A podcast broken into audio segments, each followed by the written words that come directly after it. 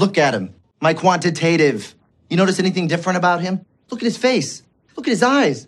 He won a national math competition in China. He doesn't even speak English. Yeah, I'm sure of the math. Well, uh, as you can tell by AJ Hoffman opening this pod instead of RJ Bell, it's a little bit of a different episode this week, but I think we held our own all right. Uh, talk some NBA, talk the playoff matchups, at least the ones that we know. Talk some MLB, how the rule changes have impacted things so far, and talked a little bit of NHL. Uh, if RJ were here, he wouldn't have allowed it, but we talked it anyway, briefly, very, very briefly. What I'm going to give to you guys uh, is a coupon code.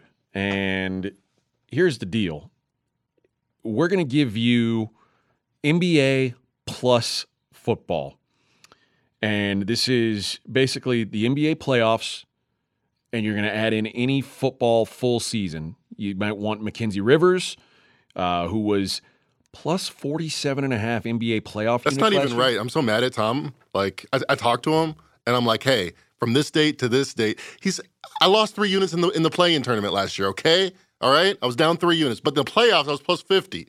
And this is going to say plus 47. It's going to combine those two records. I'm so pissed. Wow. I got, I got to talk. It, it should say postseason units. Exactly. Which not is fine. Playoff which units. would be fair. I wouldn't be Post-season mad. I wouldn't be units. upset. So we're going to go Mackenzie was plus 50 playoff units. Because that's what it counts. The playoffs. Well, you- Fez, did you lose money on the 16G. play-ins last year? There's no way because you no, would we just all bet the win, we, unders. we all win because we play we play unders. You should have won. And the bounce backs. Stop yeah. complaining. Uh, Unders well, and the bounce backs. We do well. now Fez didn't quite make 47 and a half units or 50 units last year. He made 31.87 units in the playoffs last year. Not a bad job by you, Fez. How do you even have that? I don't have that. Where's that number coming from? I've got the numbers. Why are you worried about it? Thank you. Uh, here's the deal. We're going to give you. I'm already up four units in this playoffs. I count the play-in game. There you go. uh, you can get the NBA playoffs for only $99. It's normally 249. You can get it for only 99 if you combine it with a football season access discounted subscription. And here's how to get the offer. Use the promo code NBA150. You will get the rest of the playoffs for whichever pro you like, whether it be Mackenzie or Fez, and then you get all of their football uh, season coming up as well. So, really great deal.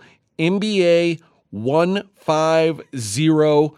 Get the playoffs, and that'll lead, lead you. It won't lead you right up to football season, but it'll at least get you close enough. Uh, and that's uh, you know, we can't we can't adjust the calendar of these leagues, but we are giving you the best of both worlds here. Uh, coupon code NBA 150. All right, enjoy the show.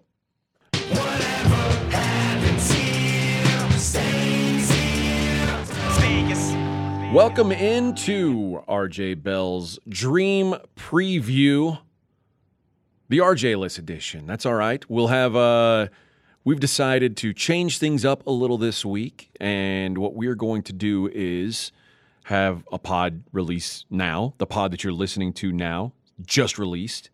We're talking NBA playoffs. We're talking at least the matchups that we know of the 4 5, 3 6, and 2 7 series coming up for the NBA playoffs as we record this on Tuesday night. RJ Bell will be back on Thursday, where he and our resident NBA expert, Mackenzie Rivers, will record a special pod once the entirety of the uh, NBA playoffs is set. So you're getting you're double dipping this week is what you're doing, which is nice. Uh, before I introduce the Wise Guy Roundtable, I want to take a second and ask you guys if you are not subscribed to this channel, now would be a time to do so. Uh, you may have noticed there was a uh, a hiccup in our subscription on our podcast feed, and you may have opened your phone and said, "I'm following the Shuley show. This doesn't make any sense." And you're right, it doesn't make sense, but it's been fixed. So now, if you but you have to check if you're still following us. So if you if you aren't, uh, make sure you search RJ Bell's Dream Preview, hit the follow button, leave a kind review if you will. While you're at it, while you're on your preferred uh, podcast player, you can search for Straight Out of Vegas AM, which is a show that myself and Scott Seidenberg and Mackenzie Rivers do basically every Monday through Friday. Uh, get your your day started off right. What do we say, Scott? Start off your day. Start your day off with a winner. That's right. Well, okay. I, what was the what's the Vegas lean thing that you say? Oh, it's your daily destination for sports conversation with a Vegas lean. Yeah, there you go. He like he makes the words rhyme and everything. It's really cute. So uh, yeah, give us a follow and a, a nice review there as well. Goes a long way. Now, the wise guy roundtable that I mentioned to my left. I'm not going to make a sides and totals joke. It's just Scott Seidenberg. Hello, Scott. Uh, am I to your left? I feel like I'm in front of you. Uh, if if I were looking at this like a uh, a clock, like I would put up. Yeah, I'm my, like eleven o'clock for you. Uh, yeah. Okay. Yeah. Uh, at my at my I guess two o'clock is the only two-time Super Contest champion, Mr. Steve Fezzik. Hello, Steve. What is going on, AJ? As we discuss my number two sport, the NBA. Yes, well, you are an expert as well, but in the playoffs, the playoffs just started though, so I'm catching up. But enough of you two. The star of the show today, to my noon o'clock, directly across the Wise Guy Roundtable from me. Although eye contact cannot be made right now, there's too many machines and equipment in the way. The NBA expert himself, Mr. Mackenzie Rivers. Hello, Mackenzie. What's up? What's up? This is a uh, this is a big time for you. Uh, obviously, like once I feel like once college basketball ends, the NBA has a while. Like they've got a few months where they're the featured player because it's like it, almost immediately after March Madness, their playoffs are starting up, which is great. And Mackenzie has been quietly because not a lot of people have been talking about NBA the last few months. Guess what? Mackenzie Rivers been on top of it. Mackenzie, what's your record in the NBA this year? Uh, fifty-six percent. ATS, as and, we call it. And what kind of units are we up there? What's the interrogation for? All right, so I've been like 19 and 1 on one star. So that's that's where my frustration level comes from because it's like just play it all the same, Mackenzie. You're doing all right, but I uh, I don't believe in myself enough. So like uh, plus 9 units, but um Okay. It's, it's, but 56% you know, winners. Whatever. And what was your percentage last year? 57% when I was just a nice balanced two star, just chugging along. Everything's all right. Man, how easy is, is, is the NBA, Fez? What was the play today? What was the play tomorrow? Let me see. Uh, I believe there were play-in games, correct? Play-in games. That's I not the play, regular season. I would play under then. Yes. Kaching one, Kaching two. Is I'm looking at the first half come under. What are the numbers Easy on that winner. play-in game? Easy winner. Uh, eight in a row, and that's uh, eleven te- and three, I think, in the existence. And you know what, Mackenzie? Uh, this goes so back. Easy. This goes to you saying you don't believe in yourself, but like when we first talked about it on Straight Out of Vegas AM, we said, "What's the look?" In the first round, you said, or in the play-ins, you said, I think the the Hawks beat the Heat. Uh huh. Talked myself out of that. And then I said last or on yesterday morning on the last SOV, I said you got to be playing the uh, the Hawks plus the points, and you're like ah, a bunch of sharp monies on the Heat. Damn that sharp! You're the sharp money, Mackenzie. Let's remember that. You're the 56 percent two years in a row, not those guys. Get your get your uh, get your groove back, baby. I did. I didn't see any sharp money on the Heat. I saw a line that was five point four, and it closed five. So no, look, very late. Got last yeah, very, five and a half. Very late. No, look at the board. There's three five and a halfs and two fives. So right where, it, right, right, where it opened, right? Right. So it'd be easy to say, "Oh, the sharps took the five and a half." What, what do you say? It was money. It wasn't sh- sharp money. It was money. It's money. Money came in. It's money. Money came in uh, on on the favorites in a singleton game in the NBA. Can you repeat what you said about the unders? You said eight straight and 11 and 3 in the play-in tournament? Yes. Is that full game unders or first half unders? Full game. Full game Full unders. game unders. That, that, that assumes the Lakers go under, correct? Yes. Uh, no, no, no. It's eight in a row. This would be nine in a row, I think. Oh, okay. Wow. Which, uh, full disclosure, we are in the third quarter of the Lakers game. No, eight in a row, eight in a row, eight in a row. And we will we'll get to that two seven matchup between either the uh, Lakers Grizzlies or Timberwolves Grizzlies later on in the pod. But uh, currently, the Timberwolves are up ten in the third quarter. So not a but it, the game looks like it's going well under. Uh, and on SOVAM yesterday, we said, "What's the way to look at these games?" I, it's the unders and the dogs are the only ways I could look. And it looks like that is the way that those games are going to end up going. Although the Lakers, who knows what's going to happen in the second half? Well, long, but histor- historically, the dogs have not been the way to go. But this year, you're saying that the this dogs. year, I, I mean, and I'm no NBA expert by any stretch. I just I thought that the numbers, considering that I was looking at lower, I, I was expecting lower than uh, than what the market projected totals. it makes the dog more juicy to me. But we also talked about this, Mackenzie, uh, uh, earlier in the week with the Rudy Gobert suspension for the Timberwolves and this whole idea that the league just wants the Lakers in the playoffs, LeBron, and everything they've done since the All Star break. Obviously, the line was inflated. If you were you were making this line, it shouldn't have been eight, right? Doesn't make any sense. Doesn't make any sense. Another another bet I talked myself out of. If they're even teams, it's two, maybe three. If you're in, if you if you believe in the old guard of three points for home court advantage in the NBA, maybe in the playoffs it's three. Now it's eight. Like what happened? Rudy Gobert is, a Is not worth injury. five points. Yeah, and I agree with. I, there was cluster injuries. They said no way. Their defense is. It's an NBA game. There, it's it's not that much of difference from one guy to the next. Anthony Davis is supposed to score 45 tonight, right? no, yeah, Against exactly. those right. midgets of the of the Minnesota team, I mean, right? they still have a that's a guy good named proxy. Carl What's Anthony his over under going to be? Twenty Wasn't he and a supposed to be compromised a little bit? How the heck is he listed uh, as being like? Was he questionable tonight for a while for in a, in a play-in game? I mean, Come on. I'm not going to cast aspersions, but he's questionable. He's he's solid. He's he's all right. He's not going to he's not going to stop anybody either way. Well, we will uh, we'll get into those games later. Let's start in the Eastern Conference. We're going to go uh, basically matchup by matchup and uh, let Mackenzie deep deep dive into what's the uh, what the the matchups are in these games, what the way to look is in these games. Uh, let's start in the East, where the hottest team going in that conference has been the Philadelphia 76ers, and the market says, yep, they're really, really good.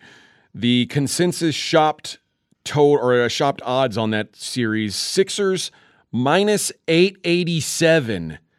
The Sixers went You gotta love Mark Green. You gotta love Mark Green. He's to be the second to the best odds, whether that's 850, 875. No, on our consensus screen, it's 887. Thank you, Mark Green. Just being being exact to what he does. That's right. Uh, so at 887, the Sixers won all four matchups this season head to head. I'll ask you, Mackenzie, is there any reason in the entire world to think that the Nets are live in this series? Normally, you'd think a 3 6 matchup would get teams lined a little bit closer. Uh, are the Sixers a, an atypical three seed, or are they Nets a worse than usual six seed? Um, I think the Nets should be disres. I mean, I'm sorry, the Sixers should be disrespected here because the Celtics are so much bigger favorites than them. In my, in this instance, I think the Hawks are better than the Nets. I think the Sixers think they're at least as good as the Celtics. So uh, that seems like the first leg in one of those classic first round of the playoffs favorites parlays because I don't see the Nets without a big man being able to being able to stop the Sixers. how impactful uh, is just like the the market perception of the Nets. The Nets, obviously, this, at the beginning of the season, were a totally different team. Everybody thought the Nets could compete at the beginning of the season. The Nets now, uh, like most people, can't. Most, I shouldn't say most people. A lot of people who are very casual NBA fans can't tell you that Mikal Bridges is the best the best player on the Nets. Like the, the fact there's no KD, no Kyrie, like is there just a a perception that the Sixers have the stars, they've got Embiid, they've got Harden, they've got to be way better. The Nets don't have anybody I've heard of, so they just stink. It's a perception, but it's also true. okay. I want to ask a, a betting question here, Fez, when it comes to series prices versus uh, series spread and series exact outcome. For instance, let's take a look at this series that we're talking about between the Sixers and the Nets. The Sixers, I'm looking at DraftKings Sportsbook where they're minus 900 to win the series. The series spread is, well, I just refreshed the page and it just, uh, oh, here we go. Minus two and a half. Two and a half. Minus two and a half. At minus 150. 150. Yes. Yes. So so basically the Philly has to win four to one. I Or 4 0. or four yeah or four zero. Now you can bet series exact outcomes. And the series correct score for Sixers 4-0 is plus 240. For Sixers 4-1, it's plus 210. Yeah, you'll do worse. Um, I'll explain why. So just to simplify the math, let's um, let's let's assume they both paid plus two twenty five. It's not going to be exactly right, close enough, and we're going to make another um, uh, assumption that each are equally likely. All right, which I don't think is all that far off the truth. Um, but it doesn't matter if it's equally likely or not. So, so because they're minus 150, let's assume 30% of the time they win 4 0. 30% of the time they win 4 1. Actually, that's, that, that, that's probably off. 20% of the, let me use the actual number. Probably 25% of the time they win 4 0, 35% of the time they win 4 1. Let's use those numbers. All right. Um, but because I just said both of them were plus 225, that's going to simplify it. So if I bet it 100 times, 40 times I lose uh, one unit. All right. Um, and then 60 times you win two, 1.25. no, because 2.25. no, because um, 25. I, I'm I'm betting both of them, so I uh, I'm going to lose. I'm only going to win one of the two at plus 225. So um, I'm just going to further simplify that they're both equally likely 30 and 30. Just to, s- I, am pretty confident this is going to show what a horre- horrendous bet both bets are. So um, uh, 30% of the time I'm going to lose a unit. Uh, 40% of the time I'm going to lose a unit. 30% of the time I'm going to pick up um, 2.25 units um, by by winning my long shot. So I lose 70% of the time 0.7. I lose a unit. That's minus 0.7. 30% of the time times plus 2.35. I, oh, I pick up 2.35. So 2.35 times 0.3. Where's my calculator? It's not nearly 0.7. So I wind up with a, um, and I, I didn't even put VIG into this. So I wind up with a negative expectation bet. So it's a negative EV bet to do the plus 210 and plus 240 i- i- as opposed to just the minus 150 on the series spread. yes. Okay. Yes, which by my numbers, by definition, because I I, I, I know VIG does sixty percent, that would be a break-even bet. And so the other way with the math that I just laid out very quickly, um, let me just confirm that. So if I take a, a I'll have a thirty percent chance times two point. I'm sorry, yeah, point Well, Matt, three do you even times- like do you even like the two and a half spread? Do you see the Bulls? Do you see the Nets winning two games in this series? Yeah, it's it's it's negative. It's close, but it's negative. It's better to do it the other way. No, I don't. I don't. And minus 150 was the same odds the Bucks had uh, uh, against the Bulls last year at the 1 8 matchup. So that's the kind of disparity that you're looking at. I mean, that's what I'm thinking. I don't. Minus 150 to get four or five game series. I don't see the Nets winning two games. I see the Nets could win one. I just don't see them winning two. I think minus two and a half is the way to look at this series. I wonder if the if the Sixers aren't maybe a little undervalued because the Sixers obviously haven't won anything with this group. They haven't won a- big prize with this group. But this is really the first time, and correct me if I'm wrong, Mackenzie. This feels like the first time in the Embiid era that they haven't gone into the playoffs with a major injury. Like it seems like this is the most healthy Sixers team entering the playoffs in forever. So like we could be getting the best Sixers team that's made the playoffs in some time. Yeah, I, I agree. They're they're uh, probably right there with the Celtics and the Bucks as you know consensus best team in the NBA. They're plus four point three. That's why they have the same odds as like a one seed versus an eight seed here. But here's my question then. If the Bucks and the Celtics are plus 300 and plus 335 to win the NBA title, the Sixers are plus 1100. I- Is there not value on the Sixers to win this thing? Oh, okay. I, I was thinking your value on value on Brooklyn. Uh, y- yes. I mean, if uh, yes, there there is my opinion. I mean, some people are, you know, Embiid's going to fall apart at the last minute. Harden's going to fall apart at the last minute. There is that stigma. It's Sure. the opposite of the Warriors stigma around them. Uh, but talent wise, for sure, there's they're being disrespected eleven to one, three times the payout of Boston and but is it is yeah. it because they're gonna have to play against Boston They do have a in tougher order path, to much tougher get path. to That's- the Eastern Conference Finals? Yeah, spot spot spot on. So the, the, the, it's a terrible bet because the, I, I'm confident the mechanic. It's not terrible.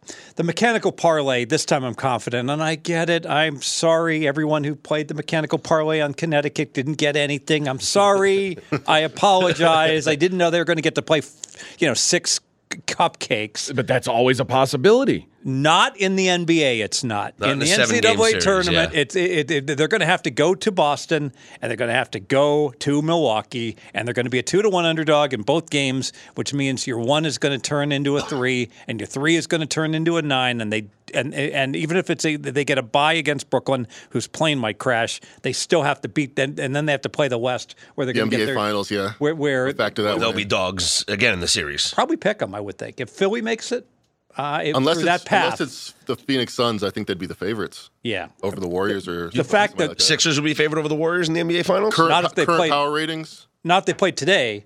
But if they beat Oh, they beat beat Boston, and Milwaukee, they beat Milwaukee. then they yes, will yes, be. yes, yes, yes, yes. What what would the current like if you if there was a line now between the the Sixers and the Celtics? What do we think it would be for the Uh, series? I'm going to go minus 220 plus 180. So Boston's at home. Yep. Yeah, I think that's right. Boston minus two twenty. Yeah. I was gonna say it's at least minus two hundred. Yes, At least. because because the home court is worth so much. Yes. Although, pursuant to what Mackenzie's saying, Philly's surging. Philly has a plus 4.3. Say, maybe I just think the Sixers are better than what uh, the market thinks. They are, they are better because they're they're they're plus four point three points per game and they're and they're surging. They almost they caught up to Boston and I know they were down like five games over the course of a year, Mm-hmm. um, but that is because they're healthy. And what do we know about these players?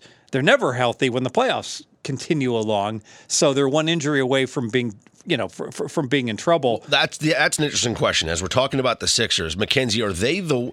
If you look at the the teams in the playoffs, I mean, I guess you can take a star player off of any team, and it's devastating. Um, like if Giannis got hurt, the Bucks probably just are just disintegrate. But I, I don't think the Sixers do anything without Embiid. Even if Harden's there, even if the rest of the team is fine, without Joel Embiid, I don't. th- I don't think they win a playoff. I don't think they win a playoff series. Yeah, it's six points a game. It's you know he's one of those MVP guys. It's like the difference between the best team in the league and an average team. So could they win a game? If you got three ch- cracks at it, uh, you know they were without him for two games when they w- ma- won a championship. You know they ended up winning one of those games. That's, that's I think they'd be sometimes pick the 'em against Brooklyn without Embiid. Yeah, that's probably on a on a neutral or in in Philadelphia. for the series. If Embiid Yes. just Yeah, said, "I'm yeah, not yeah. playing," I think it would be Pickham. And I, right I think there. I agree with yeah, that. And, and I mean, so uh, I, I I actually think I understand I lost the minus 4500 in Purdue. Thank you everyone for reminding me, but I'm going to I'm going to say it right now. I'm making it back handsomely with bridge jumper after bridge jumper because I am like a man on a mission here, convinced that the market when I found out that Purdue was only like minus 2750 at, at, at Pinnacle, I had an epiphany and I'm like, I'm not making nearly enough money betting the sun comes up tomorrow. This would be the what's the greatest upset in NBA history in any series? Uh, was it that eight seed Nuggets over the Sonics? Uh, no, I think No? it was the Mavericks. That was the first time an eight seed won. when. Dirk won his MVP. They lost uh, the first round against the the We Believe Warriors. In my memory, that's I mean, the the Mutombo eight one the- seed is similar. Right, that was the first time an eight seed beat a one seed, right? Yes. When when Mutombo and, Yeah, and, and the Nuggets I, won. I seem to, to I, I recall that series. It was only five games. Right. yeah, and Remember the- further- yeah, the first round was only five. and I back then. remember that the spreads like were close to pick them in games three and four, Hmm. and and I, I do remember that um, Seattle was like a nine point favorite in game five. All right, and I, I remember the Sasquatch came down from the ceiling, and I said, "There's no way they're losing this game, not in a zillion years." Okay, so that certainly qualifies. It's an excellent example, but literally, if Philly loses the seven game series, this th- this has Purdue written all over it. It's like this is one of the greatest upsets in NBA history. I, I would agree with you, and I feel the same way about the Celtics and the Hawks. And, and AJ, you want to move there? As we know now, the Hawks uh, with the play-in winner are the seven seed in the Eastern Conference and will play against the Celtics in that two-seven matchup. Before we move, the reason that Mark Green's odds show Philly minus eight eight seven is because I was pounding Philly minus eight fifty. All right, so I so I got me That's a piece. pinnacle, by the way. I, I got me. 887. I got no. That's not pinnacle. That's just through everywhere that I could get them at, at minus eight fifty or less. I bet Philly. So The Book of Fez. Yes. Uh, so, what odds do we have on the two-seven matchup? The Celtics and the Hawks. The Celtics are minus 1,000. The Hawks plus 660 uh, seems to be about the average line. So, uh, like Mackenzie said, Celtics an even bigger favorite, which in a way makes sense, the 2 7. But, Mackenzie, you think the Hawks are a more live dog than the than the Nets are? Yeah, just personnel wise, like I agree with you. If, if the Nets were to beat the Sixers, I can't think of a bigger upset maybe since 2007. But this one, it, it wouldn't be crazy just because the Hawks were in the Eastern Conference Finals. In my mind's eye, that said, you know, on paper, yeah, I can't think of many many bigger upsets. This doesn't happen in the NBA. Well, what's up with the Celtics' health situation, Mac? I know Jaylen Brown missed the last couple of games with that cut on his hand, and Marcus Yeah. Smart was out as well. It's funny. It's all those nagging little injuries that kept him out of games 81 and 82 seem to, seem to go away before uh, for the first round of the playoffs. I think Jaylen Brown and uh, Marcus Smart returned to practice, expected to play uh, beginning of the series. All right, let's talk about from a power rating standpoint. If we're just talking a one game matchup here, what what's the the difference between these two teams? Let's let's say on a neutral court, what's the difference between these two teams? Let's see. That's interesting because I have not seen the price yet. So uh, my power ratings are put to the test. I haven't seen game one odds.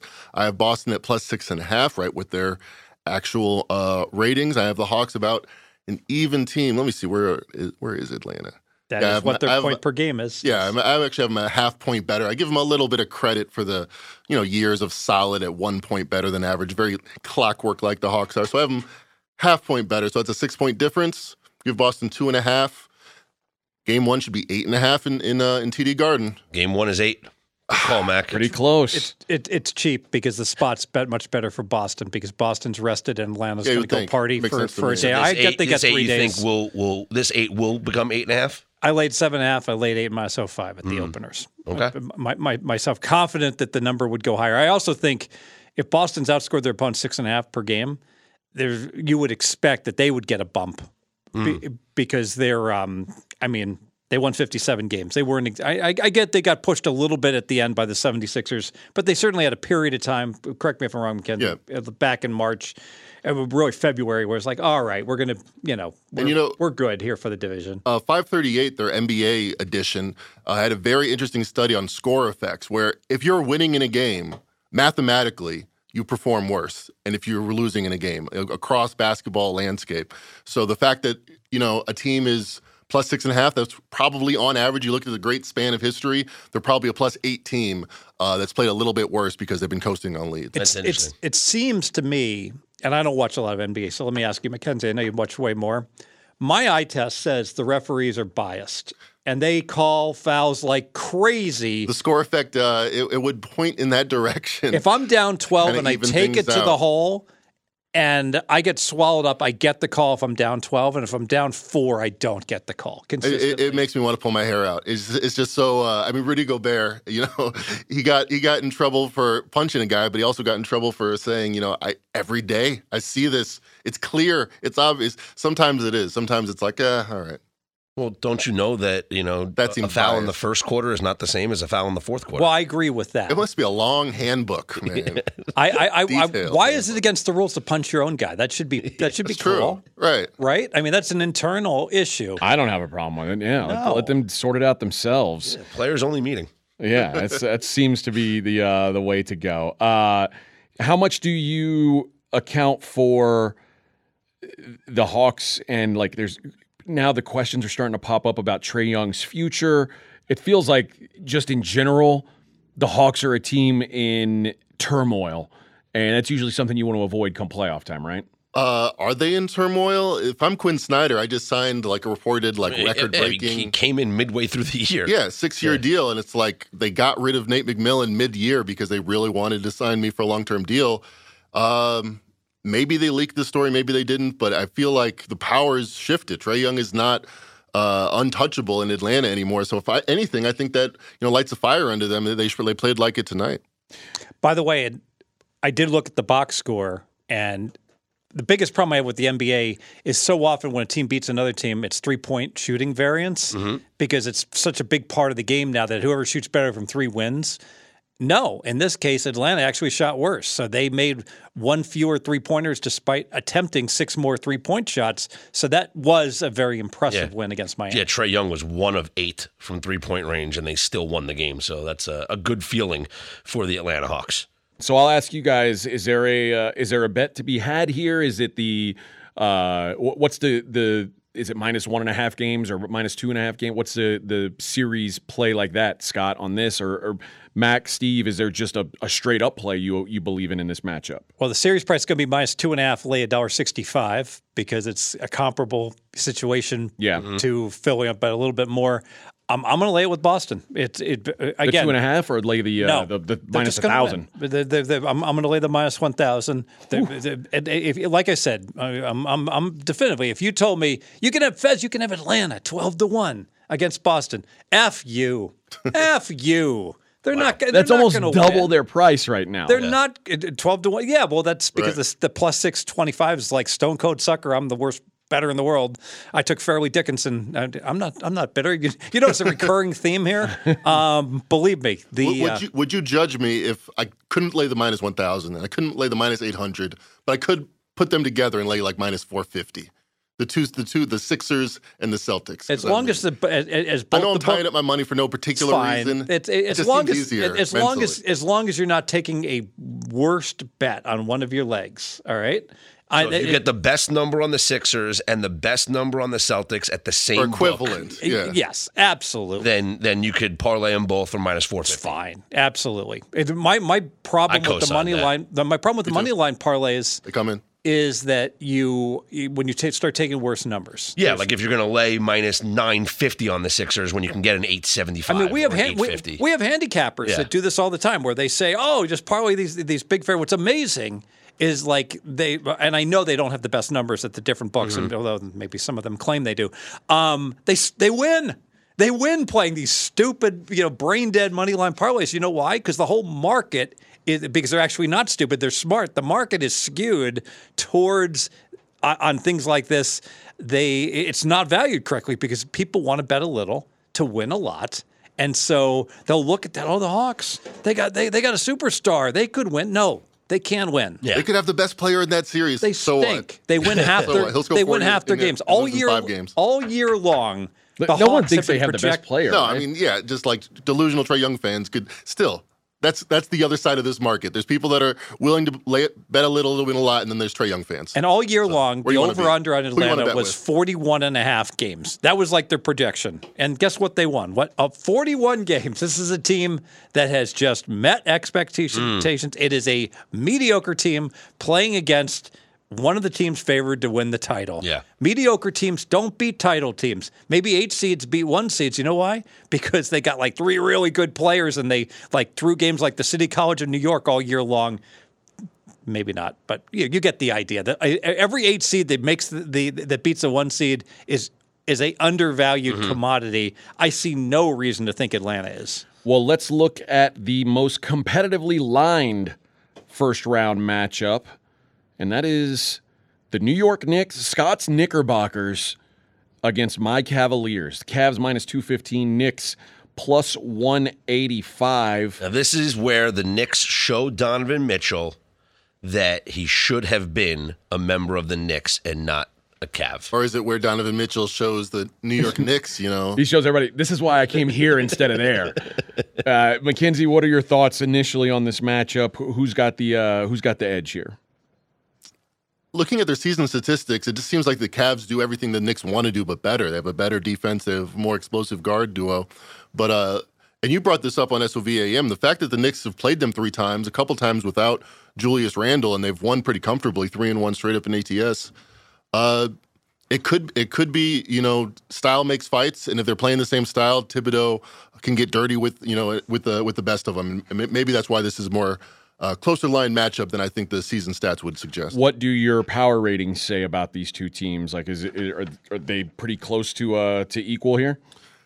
I have the Cavs as two and a half points better. Now, if Randle can't play in game one because he's still dealing with that ankle injury, and maybe, you know, Thibs doesn't want to push him for game one to make sure that he's ready for game two, does that change your evaluation of this series? Do you then bump the Cavs up even a little bit more? I'll tell you what. Here's the secret. Knicks win game one without Randle.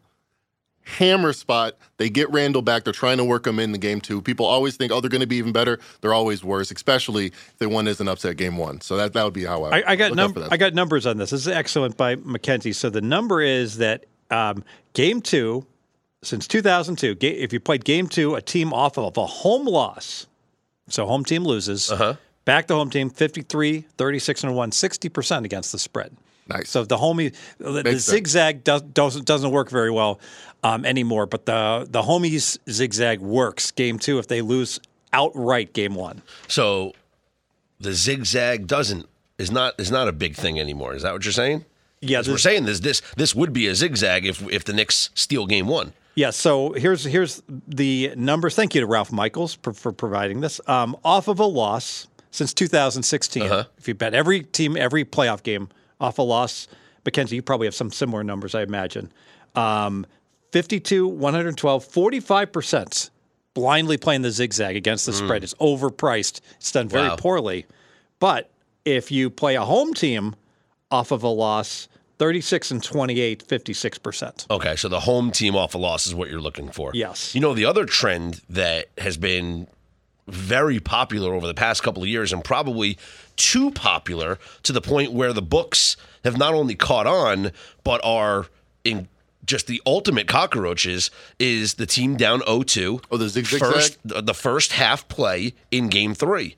And what we've seen, and it was last year, I think was was the most like glaring because everyone talked about this with more legalization of sports betting around the country, with more and more shows and podcasts and content providers out there giving the information. It used to be one of the best bets in playoff basketball. Team down 0-2, you play them in the first half of game three. Now, what we're starting to see is that team down 0-2 in game three, they're home, let's say, and they're four point favorites for the game. They're four point favorites for the first half. Looks like a proper It, it's, it's, adjustment. It doesn't make sense, but Makes the book, complete but the book is saying, "Hey, we're on to you guys. We know what you want to do here. This is the this is the line." And this is the problem when you have a really good profitable trend that the word gets out on. Mm-hmm. Eventually, it disseminates enough into the market that even the last guys, oftentimes, to get the memo. You know, I'm so tired of hearing about the the bookmakers. Like, I'm I'm I'm I'm, I'm a little agitated today, AJ. There's like there's no books in Vegas are putting any lines up on the draft, and some of the bookmakers in Vegas are saying they don't wanna do it. They, they don't want to do it. it's a it. losing proposition. I spoke to uh, Derek Stevens from Circa about this maybe a year ago or two years ago, maybe uh, probably a year ago, and he said we're just we have no interest. We have no interest in putting up. It's because they it, they can't stay ahead of the information.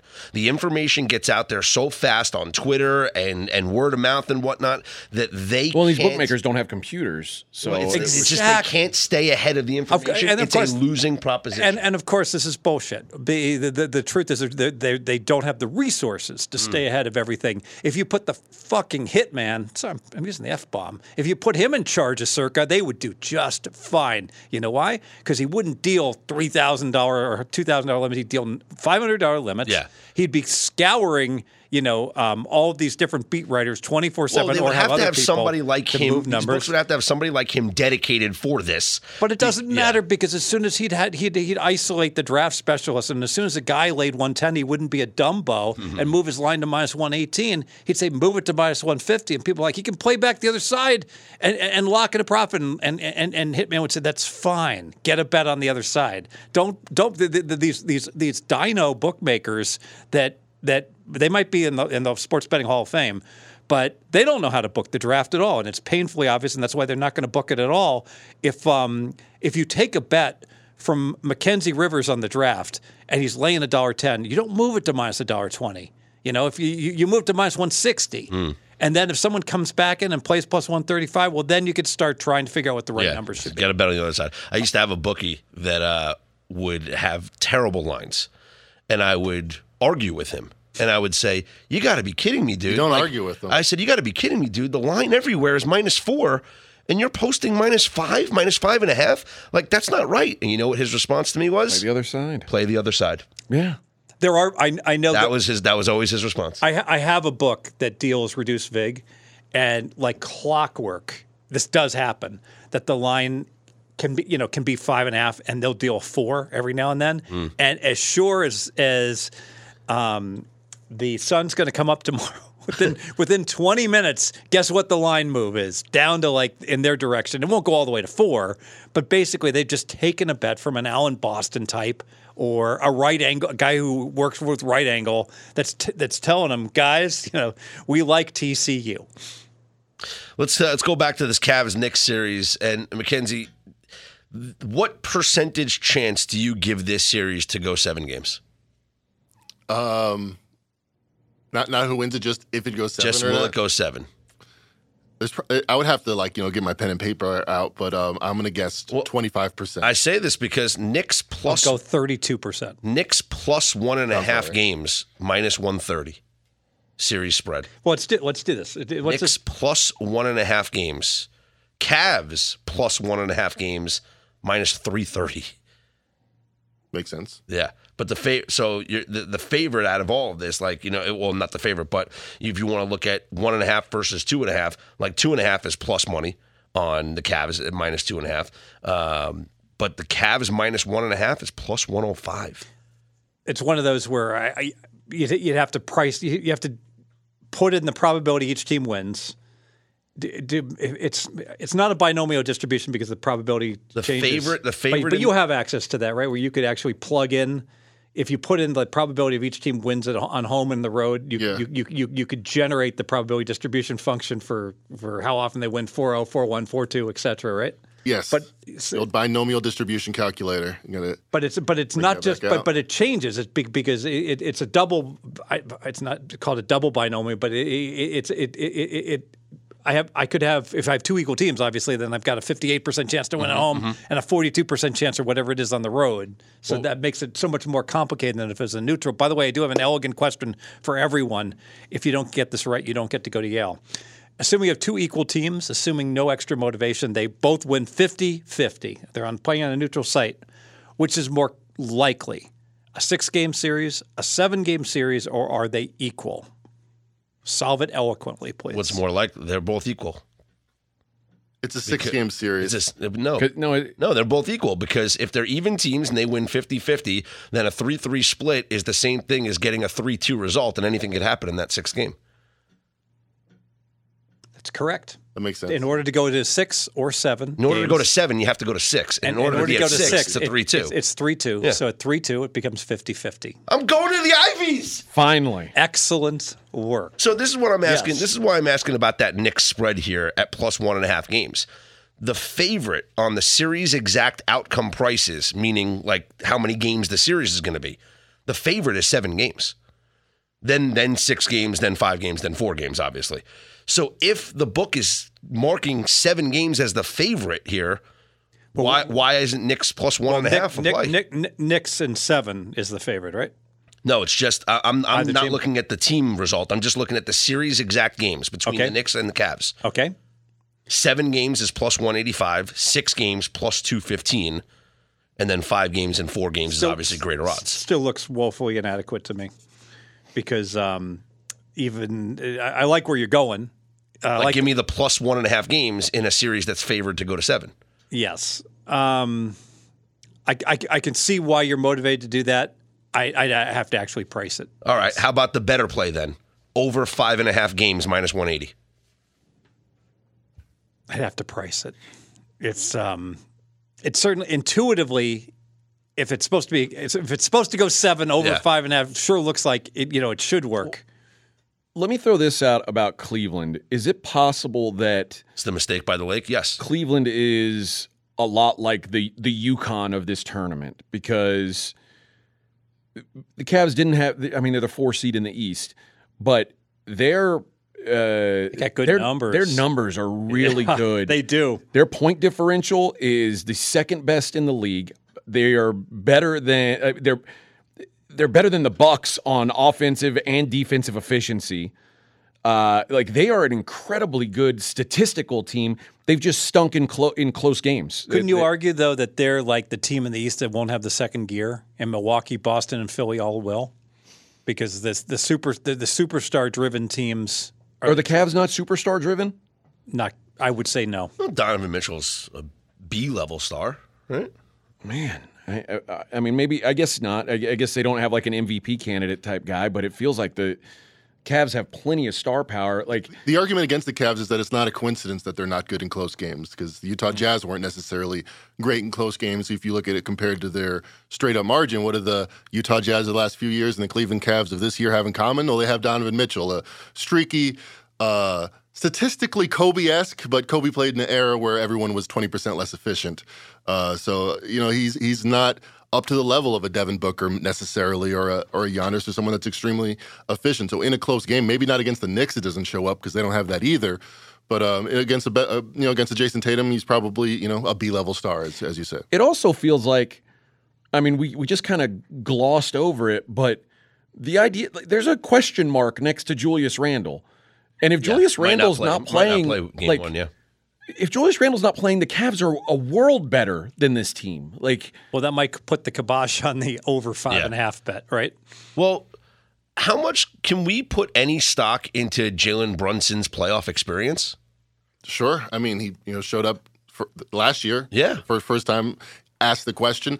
Uh, let me push back on the, the Julius Randle question. Are we sure the Knicks are, are like any worse without Julius Randle? Like sometimes you just have guys that are out there, but you know the, we were talking about this when it was the last time these teams matched up. It was five and a half. Cleveland, uh, New York at Cleveland. Julius Randle announced out. Didn't matter. They ended up winning going away. Uh, you know, I think it might be an opportunity if he's announced out or, where you see a, a snap line movement that's not necessarily warranted. Does the NBA have like a wins above replacement number? It has a million of them, and Like, it can we- just, it's all how you want to. It's to all grind confusing, them, yeah. necessarily. Oh, here we go. I'm looking at right now wins above replacement. Let's see if uh, Julius Randle even comes in to the top 30. Nope. I'm going to keep going down. 40. Nope. 50. How about we just do Here we go. Julius Randle, the 49th player in the NBA in wins above replacement. Is there anybody on the Knicks more important than him? Oh, Uh, J- Jalen Brunson's got to be right. I would. Josh Hart is more important than him. Immanuel Quickley is more important than him. Jalen Brunson is more important than him. So yeah, several Wow. players Okay. more important than according to 538's war. But none of them were in the were in the three point contest except for Julius Randle. Which may, yeah, I mean that's that's what makes him the most valuable. All right, does anybody have a a wager they want to endorse on this series? over five and a half games, And what's the what's the lay price on that? minus 180. Okay. So if the Knicks win in five, you're just going to be like, Ugh, didn't see that one coming. That would be the bad beat. That would be the bad beat. Yes. Fez, you see anything on this one yet? I could get behind the over five. Now, what's the what's the vig I got to pay for over Minus 180. Yeah, I I certainly wouldn't want to book that. Sure feels like Mm-hmm. you know, are are all these series going to go five games or four games? You know, it's like one of them should be close, right? Yeah. I think this. I kind of just want to play the Cavs series. minus two fifteen. Like I, I just feel like the Cavs. All right, there we go. So what's the bet? I'll take it. Uh, what are you give? Well, you have Cavs 215, and I'll t- and Two I hundred get minus two hundred. Mine's two hundred. 200. Yeah, and what, 200 do you- plus what, do you, 200. what are you giving me on the comeback? Two hundred. No vig. It's I, No I, vig. I get plus 200. Yeah, I'll take that. That's a that's, Right, a, AJ? that's a that's a free bet. you're good with that, right? Yeah, that's fair. All right, let's do. We'll do 200. Two, yeah, 200. Yeah, just 200. two hundred dollar bet. All right. All right, we're in. We're in. Mac, you writing it down? Yep. We're in. Go New York. Go New York. Mac, go. any, anything you believe in? Roll on, Cuyahoga. Roll on. No bets yet. Okay. Surveying. All right. Well, let's shift our attention to the Western Conference. Well, one before we get there, let's just acknowledge that we don't know who the Bucks are going to play in the first round. It's going to be uh, the winner of the Bulls and the Raptors. No, they they're they're no, gonna it'll be the winner sorry. of the, the Bulls Raptors game against. Yes, Bulls Raptors. The, The winner of the Bulls Raptors plays against the Heat. Yeah. and then the winner of that game plays against the Bucks in the first round. But but apparently the NBA is considering canceling that series because it, they don't need to play it because Milwaukee's going to win. I think that makes wanna- sense. I mean, Mac, would we see north of minus one thousand for the Bucks against either of those three teams? Not the Heat. It wouldn't be minus 1,000 against the Heat, would it? Oh, sure it would be because Milwaukee's power rated. You know, With uh, Jimmy Butler. You ever heard of Jimmy Butler, the greatest playoff player in history, according to some? You I ever don't heard of know. Kyle Lowry? Jimmy Jimmy buckets didn't do so good tonight. So No, Kyle Lowry did all the scoring. He shot like he was on you're fire. probably you're probably right that with the reputation they have, it's we're probably looking at like a minus only a minus nine hundred. You're probably right. I, I think it's. Cl- I, I, Yeah, I agree. I think it's closer to the Sixers Nets series than it is. I the- agree. The Celtics. and I'll lay it. All right, let's take a look at the Western Conference, and we'll start with let's start with the three six game because I feel like this is the most intriguing. If uh, if I walked up to the window and I just saw oh three seed Sacramento Kings, six seed Golden State Warriors. Wait a minute, I'm seeing plus two thirty eight on the home team. The three seed? How's this happen? Minus 275, the consensus Yeah. number on the Warriors. So this is historic. Going back to 1990, no top three seed has ever closed with a series price above plus 160 in the first round. Uh, recent history, we had in 2021 the two seed Suns were plus 155 against the seven seed Lakers. Suns won that series four to two. Also in 2021, the three seed Nuggets were plus 110 against the six seeded Blazers. Nuggets also won that series four games to two. Uh, What, were, the Lakers against the Suns in 2021? uh, Suns were plus 155. And the Suns That, that might that have been series. it might have existed at one point, but uh, I charted every every, uh, every series that year. That, that's not what it closed at. The Suns were slight favorites in that series. Suns closed as slight favorites Yes. in 2021? Yes. Interesting. Um, and then in first round, yeah, okay. Uh, let's see, 20, we go back, we have 2014 Raptors were plus 110 against the Nets. Nets won that series, though. 2015 Clippers plus 160 against the Spurs. Clippers were the three seed. They won that series four games to three. Uh, 2014 Raptors, I, I did that one already. 2005 Sonics against the Kings. Sonics, it was even money. Sonics, the three seed, won that series. So I'm seeing here that in uh, since 1990, with these highest series odds, as far as the three seed being an uh, the higher seed being an underdog, I'm seeing the three seed has gone on to win that series. Well, looks like every time except for the Clippers beating the Nuggets in 2006 as the six three. Does that give you any caution about the Kings and Warriors? So you're saying the history says the Kings win here? History says the Kings would win here. I trust the market over the history. Yeah, I trust the market over the history as well. Plus, Fez, tell me if you agree with this. This isn't home road. This these this is an hour away from San Francisco, Sacramento. We're talking. I don't even know, and I, I've been trying to look everywhere for this answer. I don't even know if the Warriors are staying in a hotel or not. Like, why would they? Why not just go home after the game? I'm sure they're staying in a hotel. They'll be staying in a hotel. I, I wouldn't be surprised if they're staying in a hotel. It's an hour car ride. They're, they're, they're, they're- nothing's an hour car ride in that part of the country. well, it's, Just getting across the, the bridge is, is going to take an hour. But there's, I mean, the Kings fans are going to be excited about this. Like, uh, how I guess you have to break down how much of home court advantage is the team has to travel, and how much is you've got a frenzied fan base. And you've got a historic, historically bad road team and great home team in Golden State. But that's so, why that's why I don't factor in the fact that they're bad on the road because this it really isn't a road trip for them. but but they're great at home. Yeah, all right. So, that. so, that's- the key is is this like an extension, you know, of, of their home field. I got to tell you, if it was no vig, I mean, I might bet Sacramento. I mean, this just looks ludicrous. You know what this reminds me of in NFL terms? This probably goes be, before um, Scott your time or before Mackenzie's. AJ, you probably remember. So the Cowboys on their dynasty, they were wrapping up and they were donezo, and they were playing at Carolina. It was like pick 'em, and it was like there, there, there's no way that, that that Dallas should have been favored in that series, but it was all reputation. I mean, Golden State's not very good. Uh, they're just not very good. There's no way they should be laying like minus 270. They're like like clearly that's the wrong bet here. Now, does Sacramento have value? I got to tell you, maybe you just look to play Sacramento in their home games, I got- especially off a loss. if this were any other location, I would agree with you. Hmm. The fact that this is as close to a home game as you can get. I mean, we're talking about like the only the, it, obviously Lakers Clippers would be the closest you can get from playing home and road. They play in the same arena, but like Nets and Knicks would be the next closest. Mm-hmm. That's it. Warriors and and and uh, and and Sacramento here. It's an hour away. This is not a road game. But Sacramento- there's going to be plenty. They never play any there's, any, there's any playoff plenty games. of Warriors fans, and I bet you there's a whole campaign right now in Sacramento saying, "Do not sell tickets to Warriors fans." Trust me, the the, the Warriors money will find their way into Sacramento. What is it? The Smoothie King Center? Is that where they play, Mackenzie? No, that's not it. Uh, they changed their name. I think that's Oh New no, that's Orleans. New Orleans. Is the Smoothie King Center? That's right. Yeah.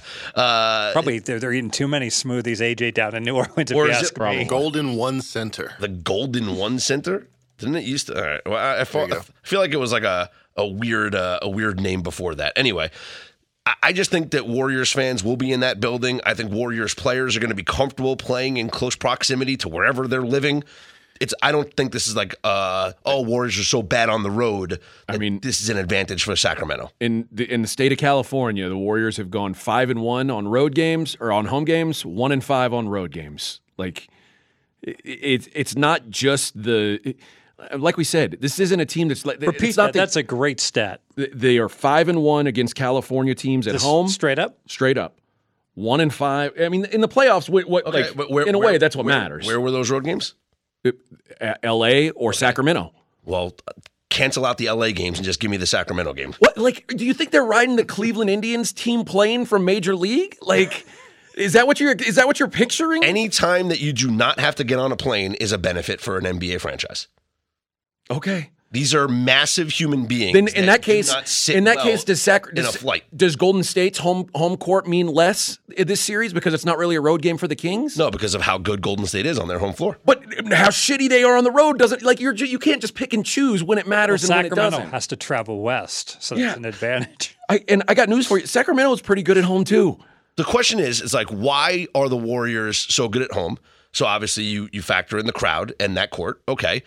The question is, why are they so bad on the road? Maybe it has some. Maybe it has something to do with the travel party. I Maybe think it's the they've got- accommodation. Maybe it's the the way that they schedule their departure and practice to when they get to the city. I think city. there's got to be something with the sight lines on the new uh, the new arena that they have. That they have an advantage. yes, it, I, that's Occam's razor. All things being equal, Mm-hmm, that that would be the most logical explanation. Would you agree with that, Mackenzie? Uh, no. I mean, it's it seems. Wh- Why are we so sure that this Warriors being so bad on the road is anything other than a championship hangover? Like, like it, w- if you were betting, will the Warriors be above 500 ATS on the road next year? Would you like s- hammer the no? They won't be. Like, it seems completely just. It's one season. They had a lot of t- they had turmoil at the beginning of the year, but turmoil at the end of the year. They weren't buttoned up on the road games. I don't put Weren't much stock like- into it at all. They start like twelve and one at home and one and twelve on the road. I mean, it was historic, right? The the disparity, right? Yeah, they ended up with like nine road wins. It was historic how bad they they ended up. Uh, maybe maybe I ding them a point different from I would ju- uh, judge them, you know, otherwise, but not five points. I don't think they can't win on the road or something. I don't think it has to be a not road game for them to win. I think they could win in Portland or in LA or wherever. I don't know. I don't, I don't put that much stock into into the regular season road record. So is this series accurately priced then? I think so. I, I would, I would, I would. Uh, you know, if you do the the binomial distribution from the game one line, where it's about to pick 'em or Kings are favored or Warriors are favored, then it's not fairly priced. The Warriors should be like minus two hundred here. But game six and game seven, experience matters. So I, I think it is fairly priced because of that. How much of a a bump do we give the war? Given, I mean, it's very similar to last year. They didn't have a healthy team all year until the playoffs. That's interesting. Beginning of the playoffs last year, remember they were eighteen to one. Now they're nine to one, fourth favorite. But yeah, I don't know. I, it, it seems like they got a. Seems like they were a lot less uh, acclaimed this year than they were last year. I don't know, but now they're nine to one, 18 to one beginning last year. I think uh, maybe last year it just felt like there were there were more teams that had a chance to win it. Like eh, Yeah. so, Sac- or so Golden State was kind of down in the in the rankings, the power rankings of those teams that seemed to have a chance to win it. Now, in I mean, in the let's just face it, in the Western Conference, most people, if you said, eh, "I'll give you a a, a even money, a hundred dollar free bet, who's going to win the West?" Most people would say Phoenix. I, I think Golden State's probably next. Like eh, that's Yep. i- i- more than uh, and saying that there's more people who would take that than the one seed Nuggets or the two seed Grizzlies. I, I think what you said, experience goes a long way, uh, but also the fact that we've seen this story before. We've seen the Warriors come together at the right time. The, and Mackenzie said it earlier. Guys who are unable to play for whatever reason when there's 10 games to go in this in the regular season, but then come playoff time, they're ready to go, they're good to go. The- The Warriors seem to be that. Whatever issue uh, Andrew Wiggins was having, his dad was real sick. Is Andrew Wiggins' dad like significantly better now? Is it just convenient timing that oh well, ready to play ball? I, like I think these guys know what they're doing. I, I think that this team is built for the playoffs. They know it all along, and I'm not saying they punted the regular season.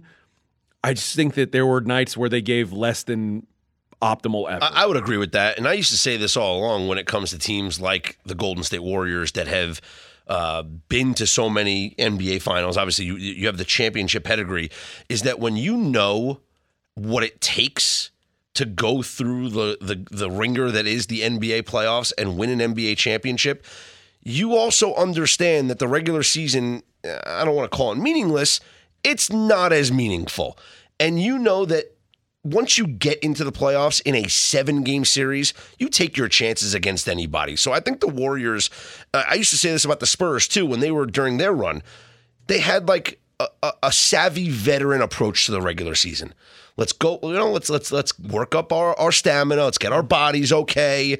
Don't don't don't hurt your don't kill yourself here. There's we don't need to win 60 games. And we'll get into the playoffs and we'll be in a seven game series and we'll win. And this may point back to what we were talking about at the road games. If you remember, like that last Spurs title run, when when they would sit guys out, and they used to get in. This was like the start of resting all your starters at once. Like Popovich was the first guy to say, okay, Kawhi, uh, you sit, Tim Duncan, Manu, Tony Parker, you guys are all sitting too. And guess when they did that? Never in home games.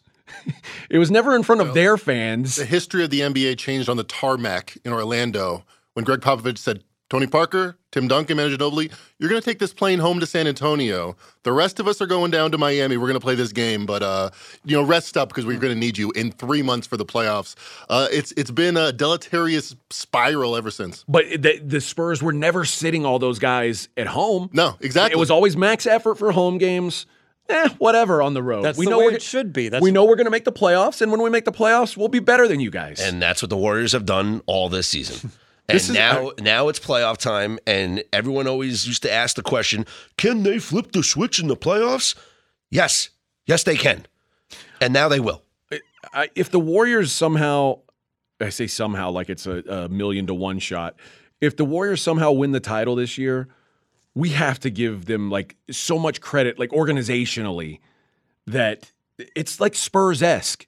It, has got to be that. It, it- Better. It, it, we it got to give be better. LeBron credit for somehow beating this team when they were at full strength. That's the most incredible feat ever. When did he beat this team at full strength? I must have missed that. All right, you know what What's What's amazing is that the Warriors were so bad, right? Oh, 2016? Oh, that was, come on. I- i- Is that the, there was a puddle.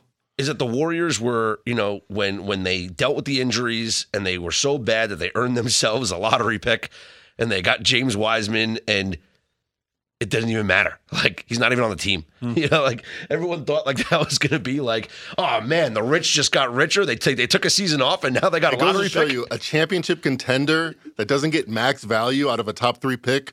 You can't recover from that. Like imagine if the Spurs when they when they were down the year that David Robinson was hurt and they said, "Okay, we got the number 1 pick." And they took James Wiseman instead of Tim Duncan. The the trajectory of your franchise is forever changed. Yet the Warriors are still here. Could have had LaMelo Ball. That would have been nice. I mean, it's it's just pretty wild to think about that. Like you can totally whiff on the one chance you've got to like I guess refuel your franchise and you you absolutely swing and miss and you're still just I mean, listen, they're the 6th seed, so it's not like they are uh, on on top of the world, but it, it could be it could be way way worse right now. Yeah, I'm comfortable laying the juice with the Warriors. They're winning this series. You're, not- you're doing uh, in six games, or because in six games would be at home. Let's go. We got action already. Never mind. Yep. What's the what's, What's the the, bet? what's the no vig? I'll take Sacramento. What plus two fifty? See, no vig. If if no vig, then you got to take then. Do I get 250, I think 260? 250 Okay, right. so I'm bumping you up while bumping me down. Is Yeah. that how you want to do it? Yeah, of course. All right, so I'll go minus two fifty then. Yeah. Okay. Minus 250 plus 250. Yep. Warriors are winning the series. Think about if the if the Spurs when they drafted Tim Duncan, if they'd taken Keith Van Horn instead. like, what, how many titles would the Spurs have right now? The irony, irony is, I think Van Horn was pretty good. He was decent. Very I mean, Sixers he, there was, for a while, yeah. he was solid. He wore ugly socks. Yeah. Uh, okay, high how about this? Good for the what, Nets for what if the what if the Spurs had taken Adonal Foyle There you instead go. of Tim Duncan? It'd be like, oh, I don't I don't know that you're getting any uh, titles out of this run. I'm afraid. Yeah, it, it's it's pretty it's pretty incredible what the what the Warriors are doing right now. So. Uh, all right, so there we go. We got some action on that one as well. Fez backing the Kings plus 250, Scott minus 250. The NBA can't the screw them over. They already did that once. So they used they used that card against the Lakers years ago. I mean, if they were going to use it with any other team, wouldn't it be the Warriors? They, it- they would, but they can't screw over Sacramento again. There'd be Yeah, you, yeah, they can't. They don't no, care they'd be about riot, Sacramento. They'd be rioting. They'll burn furniture in the in, in the hood. They don't care about Sacramento. They're hoping Sacramento like finally decides to sell to someone who moves the franchise. They're like, I think I can't imagine Adam Silver stays up at night going, man. we got to be real careful not to make Sacramento They would fans prefer to screw over the Timberwolves if they had an option. I think Fezzik's right. It's it was a it was a bad memory. Did they still ring those stupid cowbells there? I think They they, do. They do. Yeah. yeah. That's annoying. I hope Chris Webber has a big series for your sake, Fez. Uh, all right, let's look at the Clippers and the Suns. The Suns minus 510. It's a 4 5 matchup. It's a coin flip, not so much, huh? Yeah, minus five ten. It's kind of a surprising number when I think I don't I can't think of a player playing better than Kawhi Leonard right now in the NBA to be four to one underdog, but it makes sense with how well the Suns have played. Uh, How much of this is like when Kevin Durant's on the floor, they look they've looked to be kind of unstoppable and like it, like we talked about the Warriors when everything's on for them, they're a different team. The assumption is the Suns are going to be a different team when KD's on the floor than what they've been all season. Yeah, they're undefeated. They're eight and zero. They haven't beaten anybody, but you can only play you know who who you who they put out in front of you. I think this has more to do with the Clippers and the market not thinking Russell Westbrook is going to be that um, you know second best player on a good team. He really has not played well in the playoffs since uh, you know five in five years or so. It, it's it hasn't been it hasn't been pretty for Westbrook in the playoffs. What's the assumption on Paul George? We know he's not going to play to start the series. Uh, and it, like, is he going to be able to get into this series at some point if it goes long enough? What's the hope for Paul George if you're a Clippers backer? Yeah, it was surprising that it was a sprain. That- That's what they called it when he when he came down. It looked a lot worse than that, but uh, the reason they called it for a sprain three weeks ago and not a tear, even though sprain is a slight tear and a tear is a slight sprain and all that, uh, is because they wanted him to play. So this gives him that optionality. I bet he's going to be back. You know, game four if they're down. Um, you know, it seems like a pain tolerance issue at that point. Okay, so uh, but listen, could be over in four games. Like, i i so you need to hurry up, Paul. If you're uh, if you're a Clippers supporter here, uh, Fez, I'll ask you. Like, does the pricing seem right on this uh, this series? My friend Pastrami, who's the That's most not his real name. That's a made up name. It is. Um, if that is his name, uh, basically frantically called me and said we had to bet Phoenix. He says it's he says this line's completely wrong. He says Phoenix would win even if Paul George was playing the whole series, which he's not. And so, and my friend Pastrami does very very well laying big vig. So uh, I think we laid like minus four sixty. It was like get. I I I, I made some of the arguments that we made um, and concerns. He's like, take your little piece. He, he he he came across it, and then he said, book it or bet it. Thank you, and hung up on me, which is a very powerful thing. That's Yes. disrespectful. it's Uh, not disrespectful. It's it, it's very matter of fact. Like, hey, I'm I'm busy. If I'm I don't have time to lay this all out to you. If you disagree, you peon, then book it. And and and, and guess what? Whenever I book Pastrami's plays, I pay him. to Mackenzie's point, like you still got to Kawhi Leonard's playing great ball, and if you said, "Give me a guy at the NBA who can match Kevin Durant if he's playing at his best," Kawhi Leonard's that guy, right? Like it, it feels like. I mean, I guess you, you've got to count the rest of the, the roster as well. But if there could be a KD neutralizer, feels like Kawhi Leonard would be the guy, one of at least one of the guys you'd ask to have. Yeah, I think so. Uh, the last time we saw anybody play at that like Jordan level, I would say it was 2021 Kawhi against the Mavs when he put up like 45 on 20 shots and was the best defensive player on the court. Like, there's very, very few players that have been the best defensive player and the best offensive player on the court at the same time. Kawhi's been that, you know, regularly in his, you know, lo- playoff career, What's- lauded playoff career. What's your uh, what's your power rating say on? Let's just say an average game on this with and without Paul George. What like what what kind of a difference does Paul George make, and what's your difference between these two teams going into the series? We got Phoenix five point five points better. I do. Yes, Phoenix five points better uh, currently. So that's without Paul George. So that's Phoenix minus seven. If Paul George came back, I'd make it two and a half point adjustment. That's uh, Phoenix still minus four and a half. Okay, that makes sense. Uh, what do you got, Scott? I'd like to play the Clippers at plus two and a half games in this series. It's minus 125. I think at worst, Uh-huh. it's a 4 2 series. Or, th- uh, yeah, 4 2 at worst. I think the Clippers win two games in this series. So what, what what's the lay for that? Minus 125, Clippers plus two and a half games. I don't mind that. I like that actually. I just, So you think this is a competitive series? Then I don't. Yeah, six I- game six game series. series doesn't necessarily have to be competitive. I I just think the You Clippers can, can. get, you can get killed in a six game series, and yeah, I think the you- Clippers win two games. Yeah, That's all I need. I mean they're going to be. I, I, they're think, going to I be. think they lose the series, but they're going to they be. win Pick, they're going to be pick'em games three and four. yeah. So they're going to get if, if they get one of those, basically Phoenix has to sweep games one, two, and five. Yes. All right, and if the Clippers just do what, what's expected, and the Phoenix is only laying seven, and Paul George comes back, they're going to be laying you know four and a half. Not they're going to be laying five. I can I can easily see Phoenix winning winning games one and two. The Clippers winning game three. Even if Phoenix gets game four, I think the Clippers are live in game Clippers five. could win game two, and they could yes. win game four. Yes, I think I think Clippers plus two and a half games minus one twenty five. I'm just I like that. I'm I- ju- all I'm asking is them to win two games. Yeah. I think we got it. So you guys all like that bet? yeah, I could I can endorse that. Okay.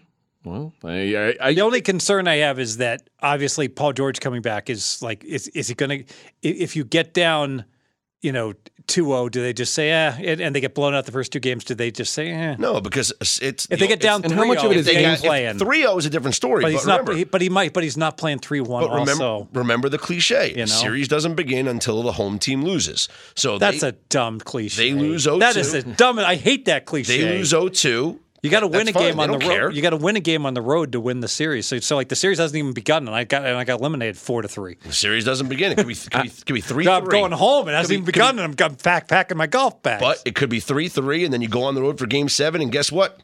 Series has begun. let's go back. Let's rewind a year to the Nets and Celtics series last year, and everybody kept saying Ben Simmons might come back. Like I, I- Ben Simmons is going to come back, and like after in Game Three, Ben Simmons. Like Are you putting Ben Simmons and Paul George in the same sentence? no, I'm just saying like there was clearly some sort of gamesmanship at play there. Like it- there was. I, I don't think Ben Simmons was ever coming back.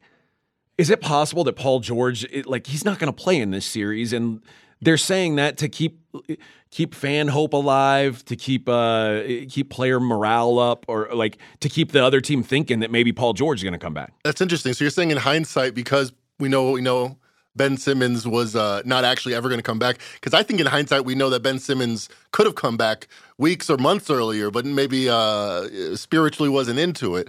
Uh, I think Paul George Paul George wants to be is there. spiritually into it. Yeah, I, I think the fact that how I mean how bad did that injury look? And it was immediately announced that it was a sprain, that he was going to be on this. Uh, so it could be gamesmanship. But I mean, what do you really gain, Ty, from Ty Lue's perspective? Uh, Phoenix isn't going to game plan very very differently. They're going trying to get their program in order with their new pieces that have been together for like four weeks. Okay, so are we? Uh, is there is any is there any other bet to make on this? Uh, is there you know is there a certain player you could see having a, lot of success in this series, or do you want to just keep backing Kawhi Leonard? I think Devin Booker. I think yeah, Kawhi Leonard and Kevin Durant probably to some degree cancel each other out. And Devin Booker is going to score like 30 in this series. He'll probably be priced at 28 and a half a game. So lean to the over on his props. So you could see him being kind of the featured offensive guy because KD's got a, pr- a problem uh, with with Kawhi Leonard. Yeah, exactly. And Russell. Westbrook has to guard somebody or has to pretend to stand somewhere. Uh, and that's where Devin Booker will take advantage. makes a lot of sense actually. So our final series, not the final series, the final for this podcast. Uh, Mackenzie and RJ will have the rest when they uh, do their pod on Thursday. But uh, Mac, what's the uh, the series price for the Lakers who got the win tonight in overtime? What is their series price, and what's the the line for Game One against the Grizz? Looks like the Grizzlies are minus 120 favorites. Take back is what? Lakers plus 100? I'm not looking at it myself. but Yeah, plus it's one hundred relayed two. to I'm me. seeing, but yep. And the game one line is right in line with that. So uh, no premium. Grizzlies minus two and a half in game one. All right. I know you haven't uh, obviously haven't had a lot of time to handicap this matchup, but Lakers obviously streaking. I'm playing really good ball right now. What do you make of the Grizzlies, a team that hasn't been playoff proven? Uh, is this a, a good spot for the Lakers? Is it a good matchup for them? Have the Lakers been streaking? I don't know. I mean, Well, I mean, it felt like good at the be- tonight. it felt like at the beginning of the. Uh, uh, if you go back to the All Star break, it looked like the Lakers were, were not going to be a playoff team. Second best team since the That's true. trade deadline.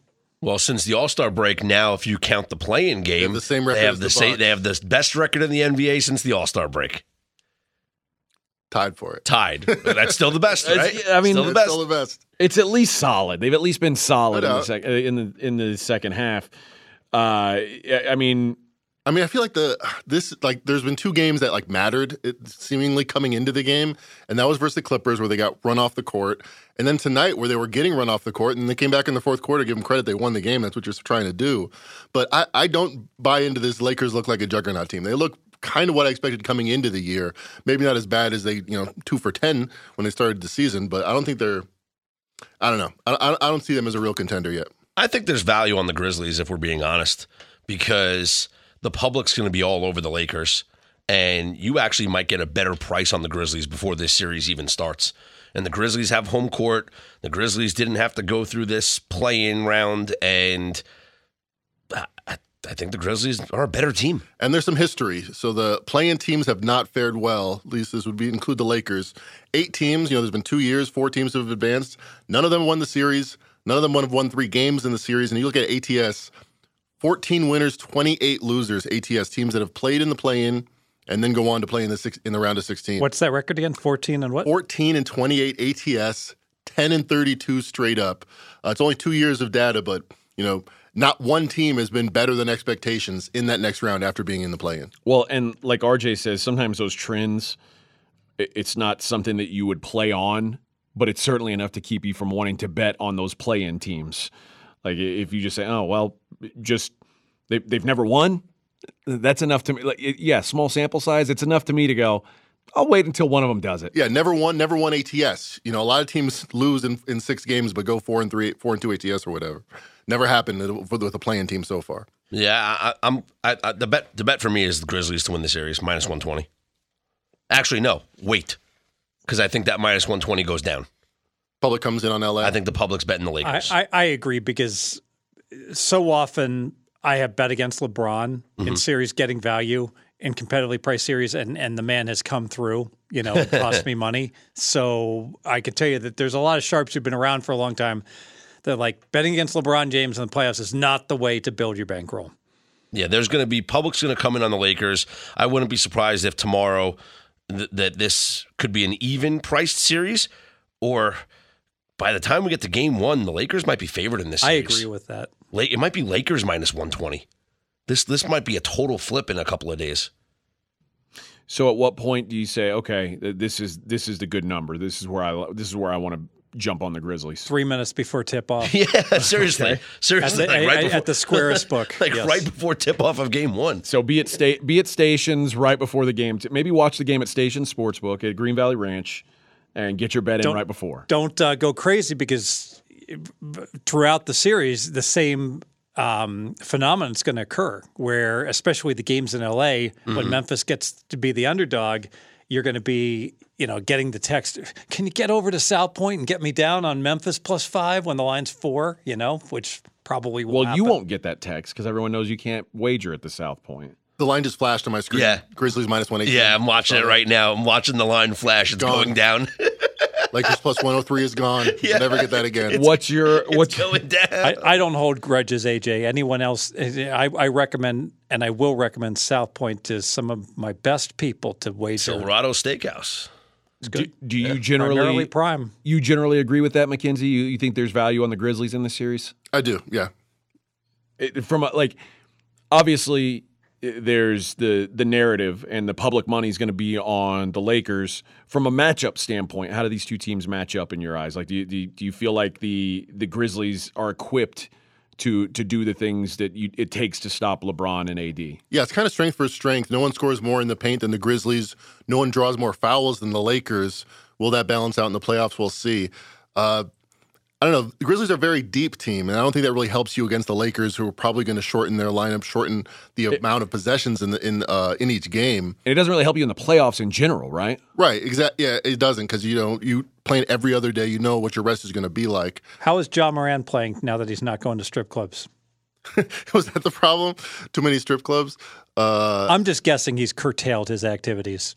Yeah, yeah, keeping it close to the vest. Uh, he, he's been playing well. You know, his, his his stats have been consistent since he's come back. These teams played three times in the regular season, and the Lakers won two of those games 122 121. I think so often you got to look at like the box score and see who played each one of these games. Yeah. So the in the 122 121 game, uh, Ja Morant scored 22 points for the Lakers. They were led by Russell Westbrook, who scored 29 points. Not walking through that door. That is okay. So that is the first time that those two teams played. The second time those Who, two teams who was played- out for the Lakers? Uh, it looks like Anthony Davis did not play in that Okay. game. Um, and in the second game, it was Grizzlies 121 109 over the Lakers. The Grizzlies were led by 39 points from Ja Morant. The Lakers got 28 points from Anthony Davis, no LeBron James in that game. So this will be the first time the Grizzlies have faced a full strength. Well, then the third time, the Lakers won 112 103, and that was without Ja Morant. And in that game, Anthony Davis had 30 points, no LeBron James. So this is the first time that we're going to see both these teams play each other at full strength. Now, the, the, the reason why I also think that there's so much value, As long as you don't count Russell Westbrook as part of full strength. yeah, word. Uh, the, the why I think that there's going to be value on the Grizzlies too is that because besides Ja Morant, there's it, the Grizzlies don't have household names, whereas the public is just going to fall in love with LeBron James and Anthony Davis. Meanwhile, Jaren Jackson Jr. might be the most impactful player on the court in this series. Mackenzie, I'm not I'm not walking out on a limb by saying that, right? No, favorite to win Defensive Player of the Year. You know that says a lot right there. And then uh, offensively, he's- he's probably the third most important player in this series behind AD and LeBron. Yeah. How many So- calls did the uh, Lakers get over this series on borderline calls? Good handpicked. See, refs. this is the thing. As good as a defender lot. as Jaren Jackson Jr. is, he also fouls a lot. Wait. And so Nobody wants Memphis. there could be a situation where he gets into foul trouble early. But isn't Steven Adams coming back? I don't think so. I think He's it's not? spread. I think he's oh. out.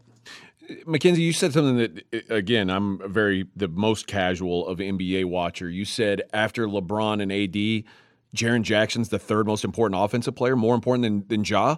I was thinking more of, uh, yeah, the distance between how well he might play and how well he could play, that being the X factor in the series, where Ja Morant uh, is going to get his tra- half transition, semi transition opportunities. He's more of a consistent pace pacer of the Grizzlies offense, where Jaren Jackson Jr. is more of an X factor. Gotcha. Yeah, Adams has not uh, been cleared for the playoffs. So not going to be available.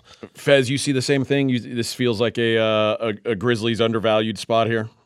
I'm not betting against LeBron and the corrupt NBA that's going to give the Lakers every call. Okay.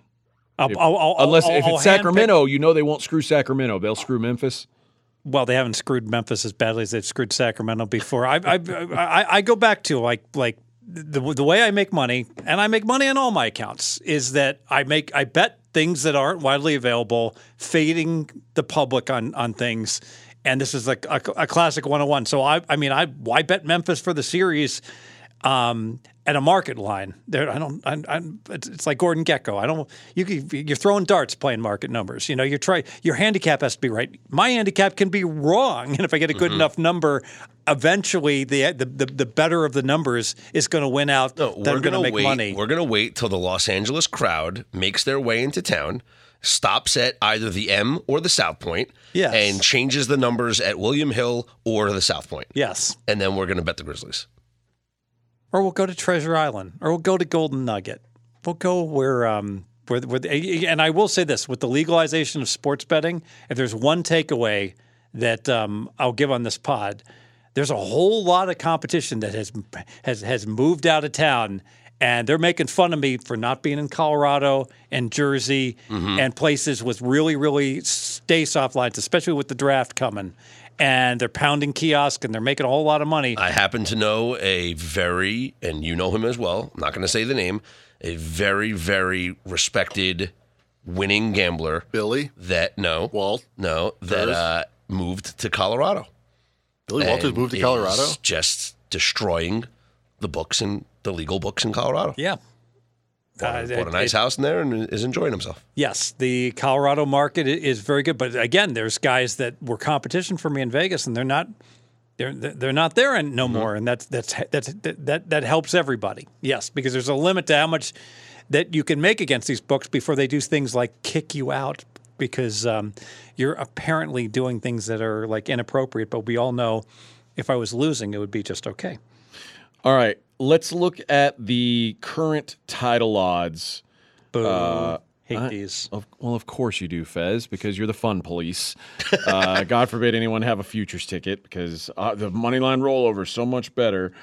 Connecticut twenty to one. But you had Connecticut. You won. I did not have 20 to 1 on Connecticut. But you had Connecticut. I did not. you never picked it with that whole portfolio. No. Oh no. Yeah. No, it was Gonzaga. It was Creighton. Marquette. Marquette. Yeah, that was the portfolio. Uh, yeah. There was I, another one in there too. I It hate wasn't futures UConn. bets. yeah. I didn't. I didn't have. I didn't have a winner in there for sure.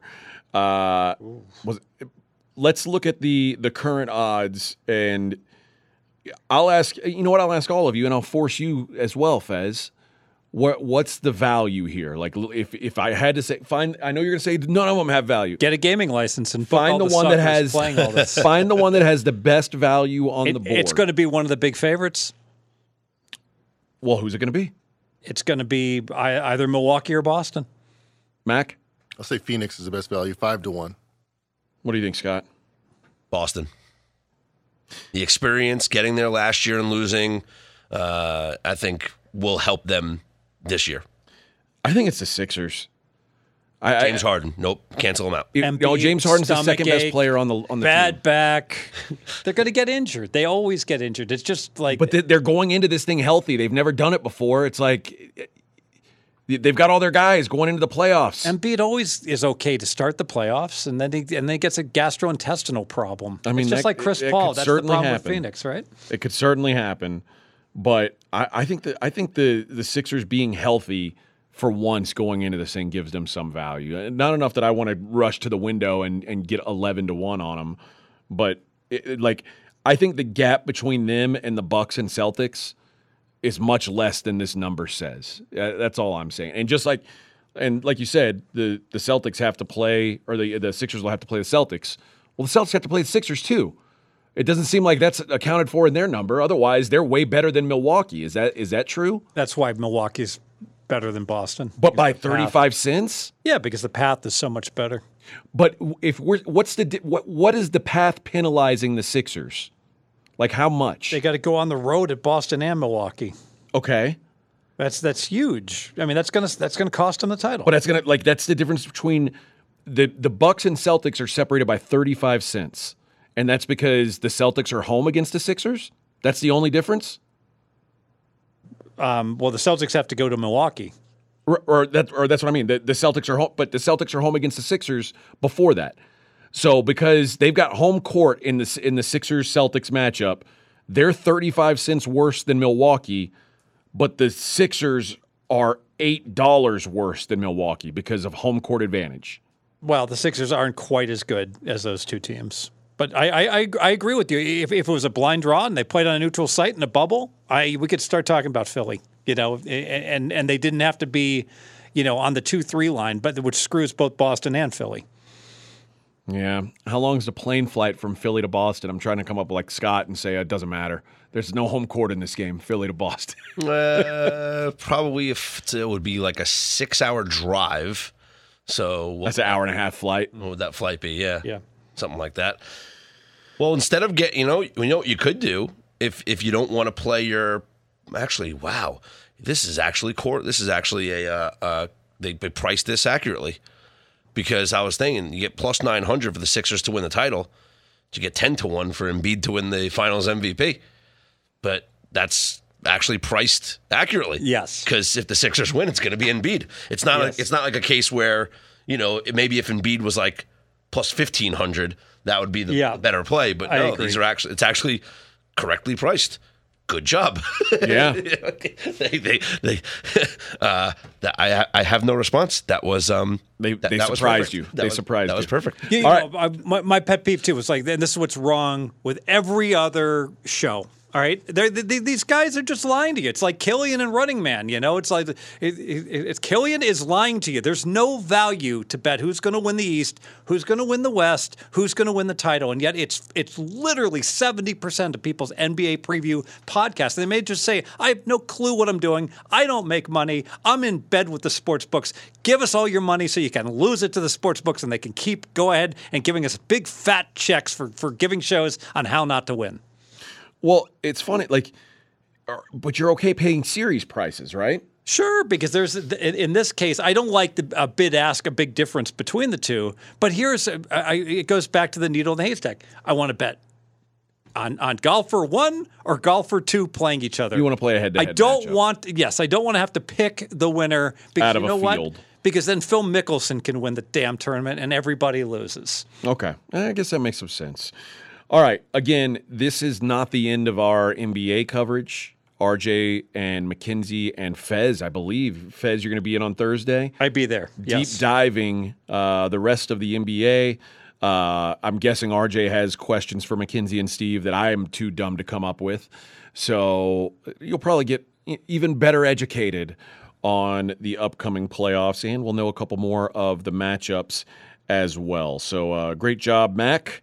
And let's move on to let's look at some Major League Baseball, Scott. I wanted to ask you in in this like what's what have you seen so far that surprises you uh, with the new rules? Like are, and what's sustainable? Like are, are the are, are numbers up for good tell me what you've seen so far in, in the league Well, first off, the Tampa Bay Rays are going 162 and 0. Clearly. So and that's, Yo- Yordan Alvarez is going to have 253 RBIs. so that's- that's on pace guy that's is all what over we know. this. We know that the Rays are going undefeated. Uh, Fez, I saw you tweet something out. I- Am I to understand that the live line on Rays wins is 91? Well, it was on Monday Was- okay. I bet over 91 and over 91 and a half. It's probably going to be 92 and a half tomorrow. I was going to say. But the books are always, you know, slow. And it's not just that they're undefeated. And I know They've already got 11 cupcakes. wins. They're winning. They're Yeah. winning like every game, like like nine to three. Yeah, yeah, yeah. the- they're the- killing people. Yeah, the, the the advanced numbers are, are jumping off the page about just how good the Tampa Bay Rays are and have been. Uh, as far as the new rules are concerned, stolen bases is by far what we've seen the biggest jump uh, in, in in the early part of this season, and I don't think that these numbers are, are going away. So as of let's call it the first 150 or so games of the regular season, this year there have been 216 stolen bases as opposed to last year 137 this year of the percentage of successful attempts 81.5% to last year 73.3% So just think about that. So instead of the 73 and the 82, they, you you you were getting caught stealing 27%. Now you only get caught 18%. percent Mm-hmm. And the reason that's so significant is that right around just under 70% or, or, or just um, around 30% caught stealing is your break even point where in, in other words stealing bases is worthless because you don't you don't you don't, you only make it enough to break even. Yeah, you don't want to run yourself out of an inning too, you know, and, and there's different reasons to not take off. If you have a lefty hitter on, you want to stay on first. so the and you want to leveraging- keep, keep the, the hole open for a guy holding you on. A lot of reasons. So the leveraged impact is that Mm-hmm. the net effect of stealing bases in prior years was basically zero, and now it's a huge number. huge number and it's because of the rules it's not only is it the limiting the amount of disengagements so you know that if a pitcher has already disengaged and by disengagement i mean stepped off the rubber whether they attempted to pick you off or they just stepped off as a way of calling time to now get on the same page with their catcher. Once you disengage the rubber two times during the course of an at bat, you cannot do that again.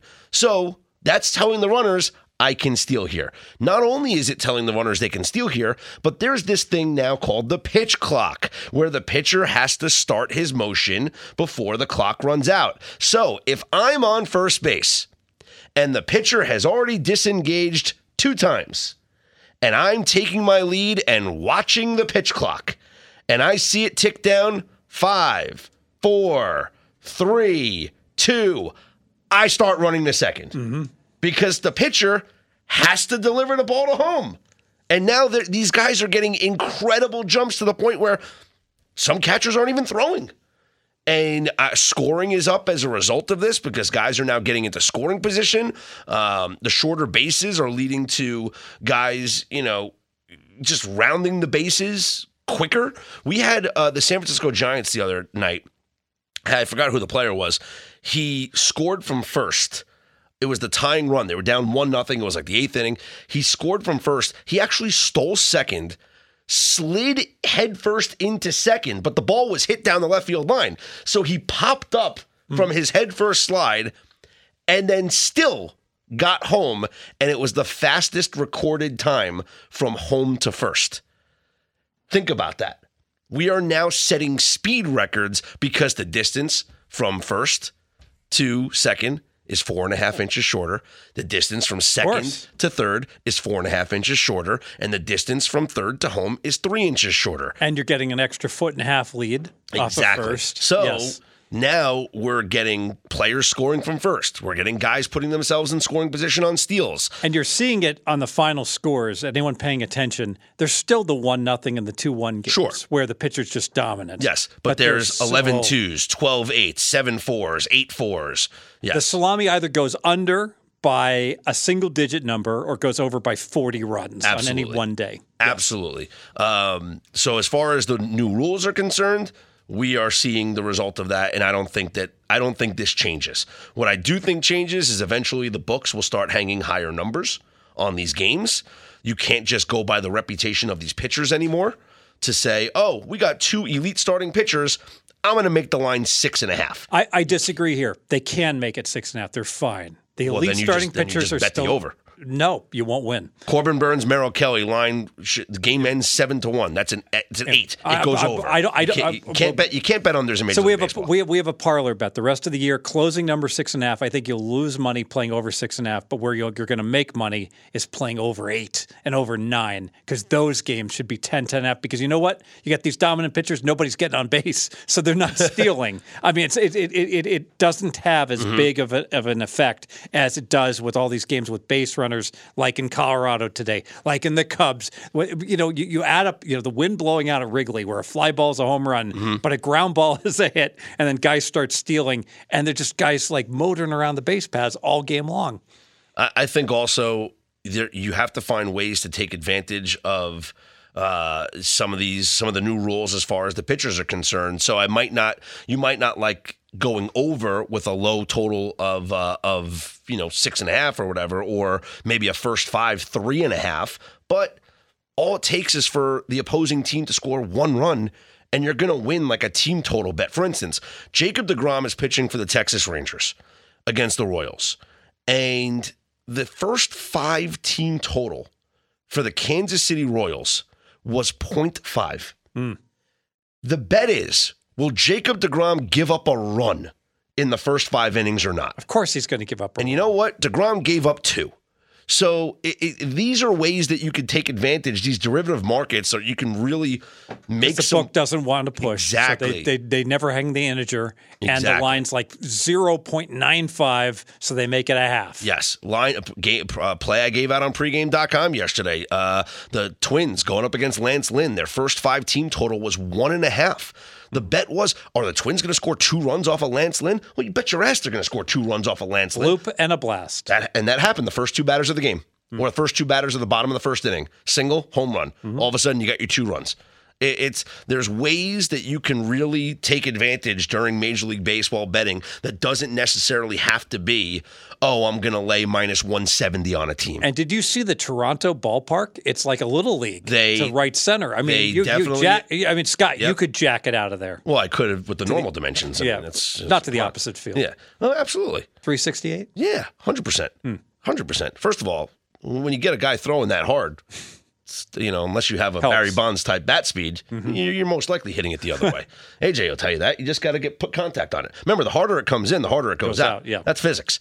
Uh, so, yeah, Toronto renovated the ballpark. Looks beautiful. They made uh, different dimensions. They have this beautiful center field area. They have stands overlooking the bullpens. No Really right center. No right center anymore. No, right Matt- center is is a And we is- saw is Matt, where- and we saw Matt Chapman yesterday go deep into that right center field uh, area. So uh, already um, having an impact on their games.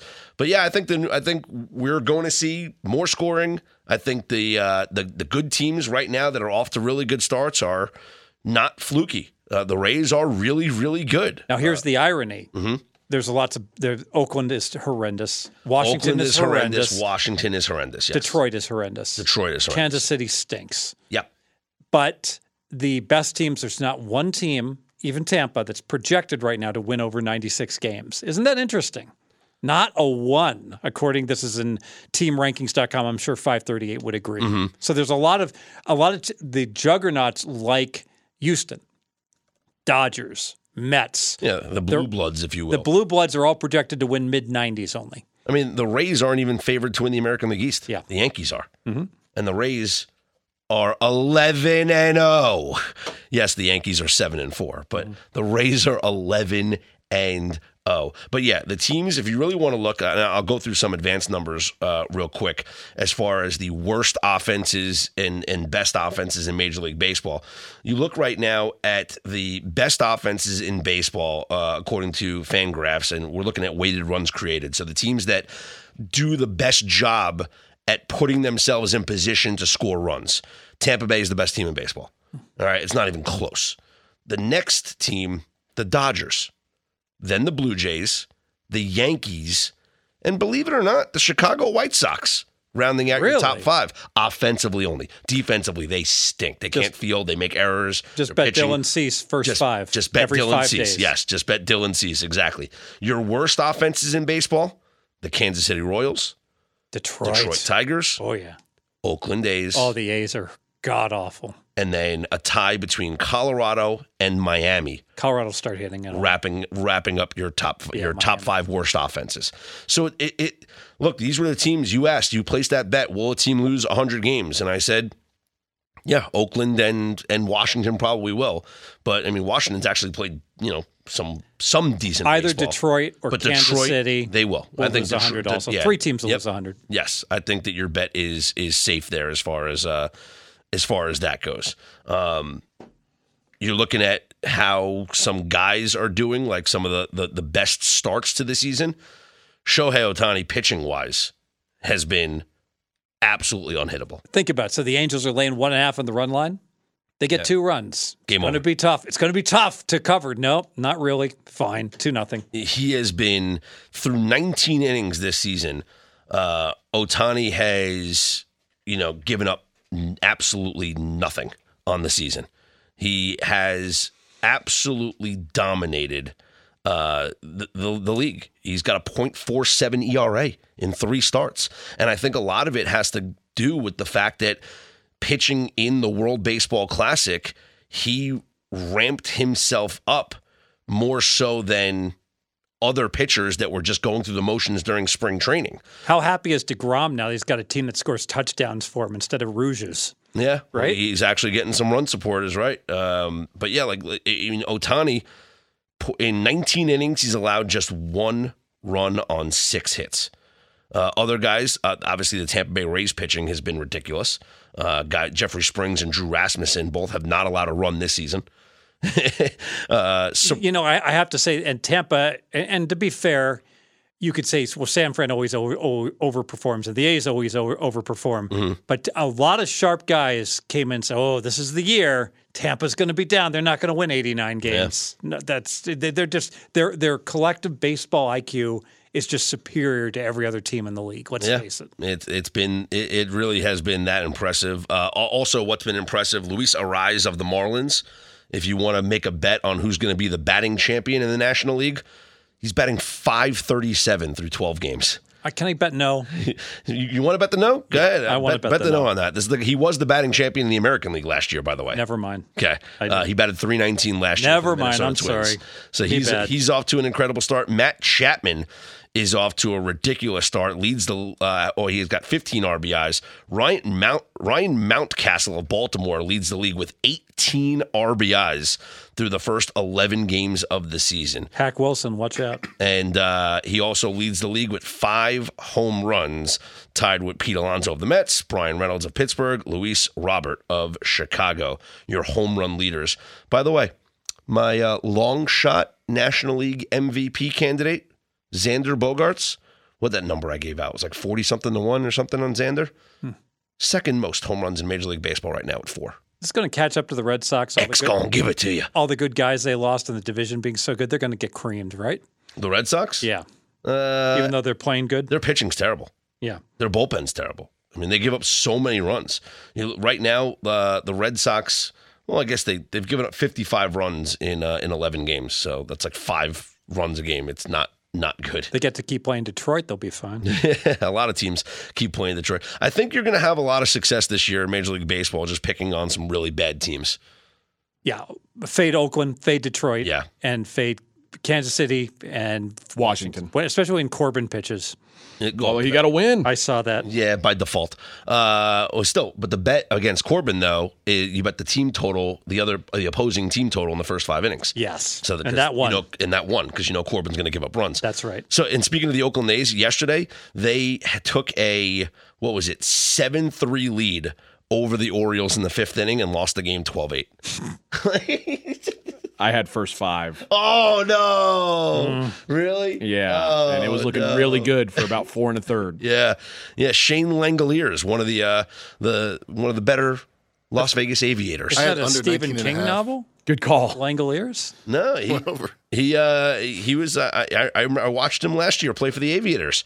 He uh, he hit a three run shot in that fifth inning. That It's hard to tell the difference between the, the A's r- roster and the Aviators roster. Well, the A's roster is last year's Aviators. essentially roster. the same thing. Yeah.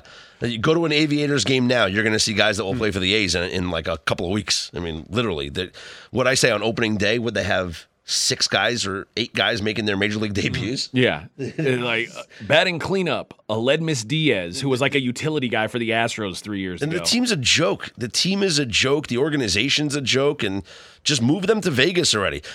On they had the other day, I saw a stat. It was eleven minor league teams drew more fans that day than the Oakland A's did. That's it? That's a shocking number. I would have thought it'd be more. The Oakland A's play in a ballpark that seats, oh, you know, 50, Who cares? What idiot in Oakland, apologies to all the idiots, would, would like bring their family to an Oakland A's baseball game? I guess maybe you're a fan of the other team. Yeah, sometimes tickets are free. Yeah. But yeah. Good uh, seats available. Yep. So, uh, yeah, how, how have you fared in the early part of the baseball season, Fez? Baseball's been great. Uh, Thought you were 18, going to say eight- very, very good to me. 18 and 6 so 75% can't, can't complain about that oh but now my now the naysayers will be like oh he's laying some minus 140s and some minus 150s yeah 18 and 6 pay the rent yes 18 and 6 does pay the rent. Uh, let's see. I for 27 and 9 run in my last what is that? 36 baseball plays. There Pretty you good. go That's pretty good. I mean, I Seven- start, 75% for both of us Yeah, opening day was uh, the I'm eight and day- four. Seventy-five percent. that's 67 Damn it! Yeah. Not seventy-five percent. I'm I'm the loser here. we don't we don't do the math. Uh, Losers only group chat. no coffee no coffee for closers coffee is for closers. Sure got eight and four. It looks like eighty percent to me actually. Yeah, I think uh, there's um, there's teams that I've already at this point through two weeks I've like established my um my play pets? yeah my play on guys and my play against guys. I've gotten to that point already. when's, when's, when's corbin pitch again He just pitched the other day, so it's going to be a couple more days till Yes. we see Patrick Corbin pitch. I'm just waiting until the Nationals have the gall to call up call up Joan Adon. Last year's incredible fade. They lost every game he pitched. It was amazing. I think I think uh, the Red Sox are going to be my go against team that has a decent a decent enough record right now. Well, we do have a best bet in baseball from our guy Diamond Dave Essler. He has a futures bet as well. One that uh, I certainly back. I love and I'm betting Dylan Cease plus 850 to win the American League Cy Young Award. The two favorites are Gerrit Cole and Jacob DeGrom. They've become even bigger favorites since the season started, with both of them having a hot start. But DeGrom isn't right, and he hasn't pitched a full season in three years. And as good as Cole might be, he loses some votes somewhere for his alleged involvement in pitch doctoring in 2019. More in a minute. That leaves Dylan Cease, third favorite. All he's done is start 32 games each of the last two years. Last year, he allowed an average of six hits per game, 6.2 to be fair.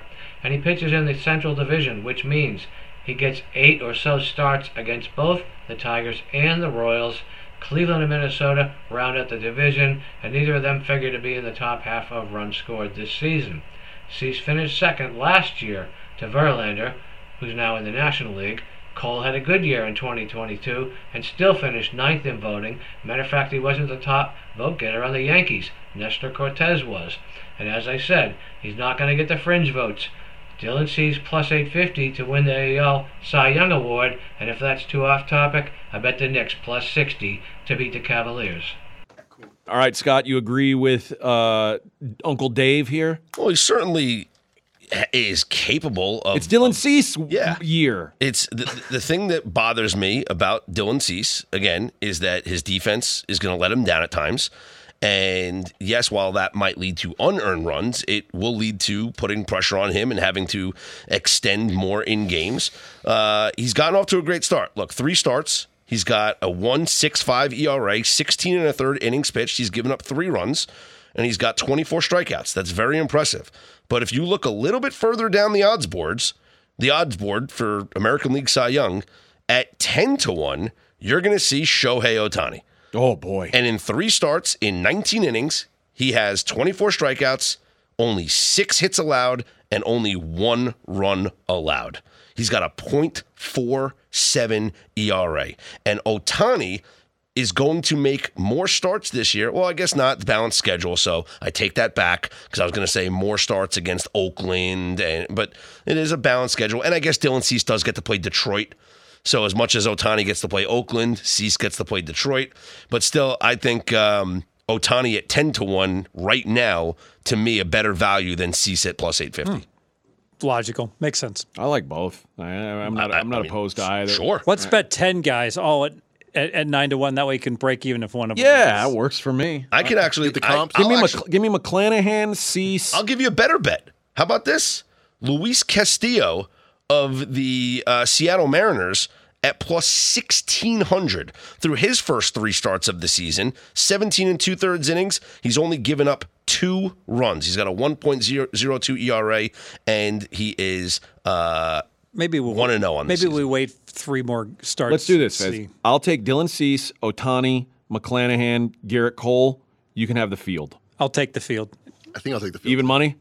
All right. so wait wait wait you, you you get Cease Cole who else Ohtani. Ohtani McClanahan. and McClanahan Yeah. so that means Fez has DeGrom Castillo DeGrom's going to pitch like three more games. And he, he's got DeGrom, Castillo, Bieber, Valdez. Oof. Bieber just beat the Yankees. Jeffrey Springs. Ooh. a good dark bet. horse. Yeah. Dark horse. 20 to 1, Jeffrey Springs of the Rays. Can, can I bet this? Third will, best pitcher on his team. Will a Rays pitcher win the Cy Young? It Yeah. seems like good. Zach Eflin went on the IL, unfortunately. Will the Well, NL now will come the. NL East win the Cy Young? AL East. The AL East. more than likely. That's actually would be a great bet because you get McClanahan and Gerrit Cole. Yeah. That's not a bad. That's not a bad bet. Uh, And all these Tampa Bay guys have not given up a run all year. Yeah, exactly. What three consecutive shutouts, whatever it was that they that they had. Uh, yeah. So hey, listen, these Dylan Cease. We know we love Dylan Cease Day um, for sure for the White Sox, but I think if you're looking for a little more, mo- little bit more value, Ohtani at ten to one versus the plus eight fifty for Cease is something I'd like to have. Plus, there's a lot of the voters that would probably think. Now I'm trying to get in the head of the voter here. You know, Ohtani's really the MVP every season. And last season he had an MVP year, but Aaron Judge hit 62 home runs. So we couldn't give Ohtani the MVP. But this year, are we give him gonna, everything. Are we just going to go give Ohtani the MVP? No. And you know the what? Cy Young. You know what? We're going to treat him. We're going to get. We're going to treat him differently. we're going to vote for him to win the Cy Young and give somebody else the MVP. Or we'll get both of them to him. Well, like there's that. been pitchers that have won MVPs and Cy Youngs in the same year. It's happened many times. All right. Uh, anything else, boys? Is there anything else that we haven't touched on in Major League Baseball that we need to get to? Anything non Major League Baseball or NBA that needs to be discussed? Well, Stanley Cup playoffs will begin You know pretty what? soon. Let- let- You Next week is a great time to talk about that. Well, Scott found something today on a result that happened earlier today between the Penguins and the Blackhawks. Yeah, this was really and and I lost this. This was a bet that I gave out and I lost it. Now you could have made this a bridge jumper bet. I went and mitigated the juice a little bit by playing the puck line, but Pittsburgh was minus six hundred against the Blackhawks on uh, Tuesday night. And coming into this game, Pittsburgh needed a win to get into the playoffs. They were in control of their own fate, as they say, to get into the playoffs. The Blackhawks needed a loss to control their own fate to have the best possible chance to secure the number one overall pick in the upcoming draft, which would result in drafting Connor Bedard, who is a once in a generation talent. We're talking about the next Connor McDavid, the next Sidney Crosby. That's the type of player that this Connor Bedard is. Well, the Penguins playing against one of the worst teams in hockey in the Blackhawks, a team that has one of the worst goaltenders in hockey in Peter Mrazek. The Blackhawks won against the Penguins. How's this happen? Fluke? Like, I don't know. For some reason, look, players never tank, right? Organizations can tank. And we've seen that. Look, the, the Capitals won the other night when the organization did not play their four best players. Like they just said, we're punting. Like we don't like like Oshie, Ovechkin, Van Riemsdyk, you're not playing. Dowd, you're not going to play. And they still won. Flukes happen. Like players go out there and try. Flukes So- happen in hockey. So, to, in order to determine, like, if you have a much better team, that you're you're confident that they're going to win the series. In hockey, they have to play 51 games. In the hmm. NBA, they have to play seven. Yeah. So I guess look, the Penguins they dominated the gameplay. Mrazek made like 40 save, 38 saves, 40 saves, whatever it was. And how bad of a win was it for the Blackhawks? Their chances to get the number one overall pick went from 25.5% down to 13.5%. Sheesh. And it's it's probably going to be even less than that because they're now tied with Why the heck don't they have ping pong balls? They do, but it's the percentages are are overwhelming for the top two worst records. That's so stupid. I, everyone should be fired to allow that. so. Uh, it- I mean, I that was way- like, what's the it big used deal? To be, but it used to be that way in the NBA until they tried to resolve tanking, right? But it was like Well, well this. certainly has helped. This loss basically cut the Blackhawks' chances in half. But it, it it made it worse though because now they have the same record as the Anaheim Ducks, meaning that second worst record percentage is going to be divided between those two teams.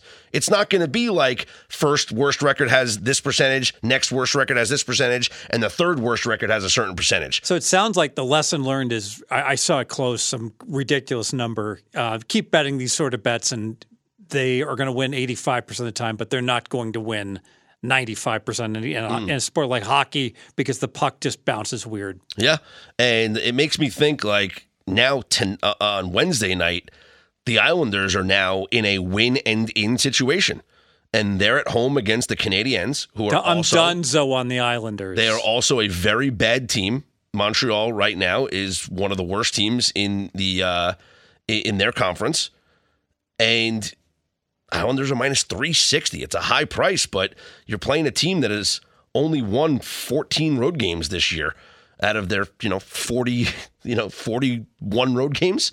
Uh, win and you're in the playoffs. It's as simple as that. Is that a hammer spot? Probably is a hammer spot for me. If they were any good, they wouldn't need to win that game. If they were any good, they'd already be in the playoffs because they would have won against the Capitals. That's a good other point. Yeah. But this is how you make up for it, and they're at home. That's how you lose your shirt twice. Yes, exactly. This is, but this is uh, this is a martingale right now. Yeah, yeah. I, I have no interest in Martin You, you lose you lose your shirt on the the first time. Now you martingale it. You double it up on the next I want a Martingale on good teams, not bad teams. All right. Well, if there's nothing else, boys, Fez, there's only one thing for you to do. Hey, hey, be careful out there. And remember, AJ Mackenzie Fez back on Thursday with more NBA.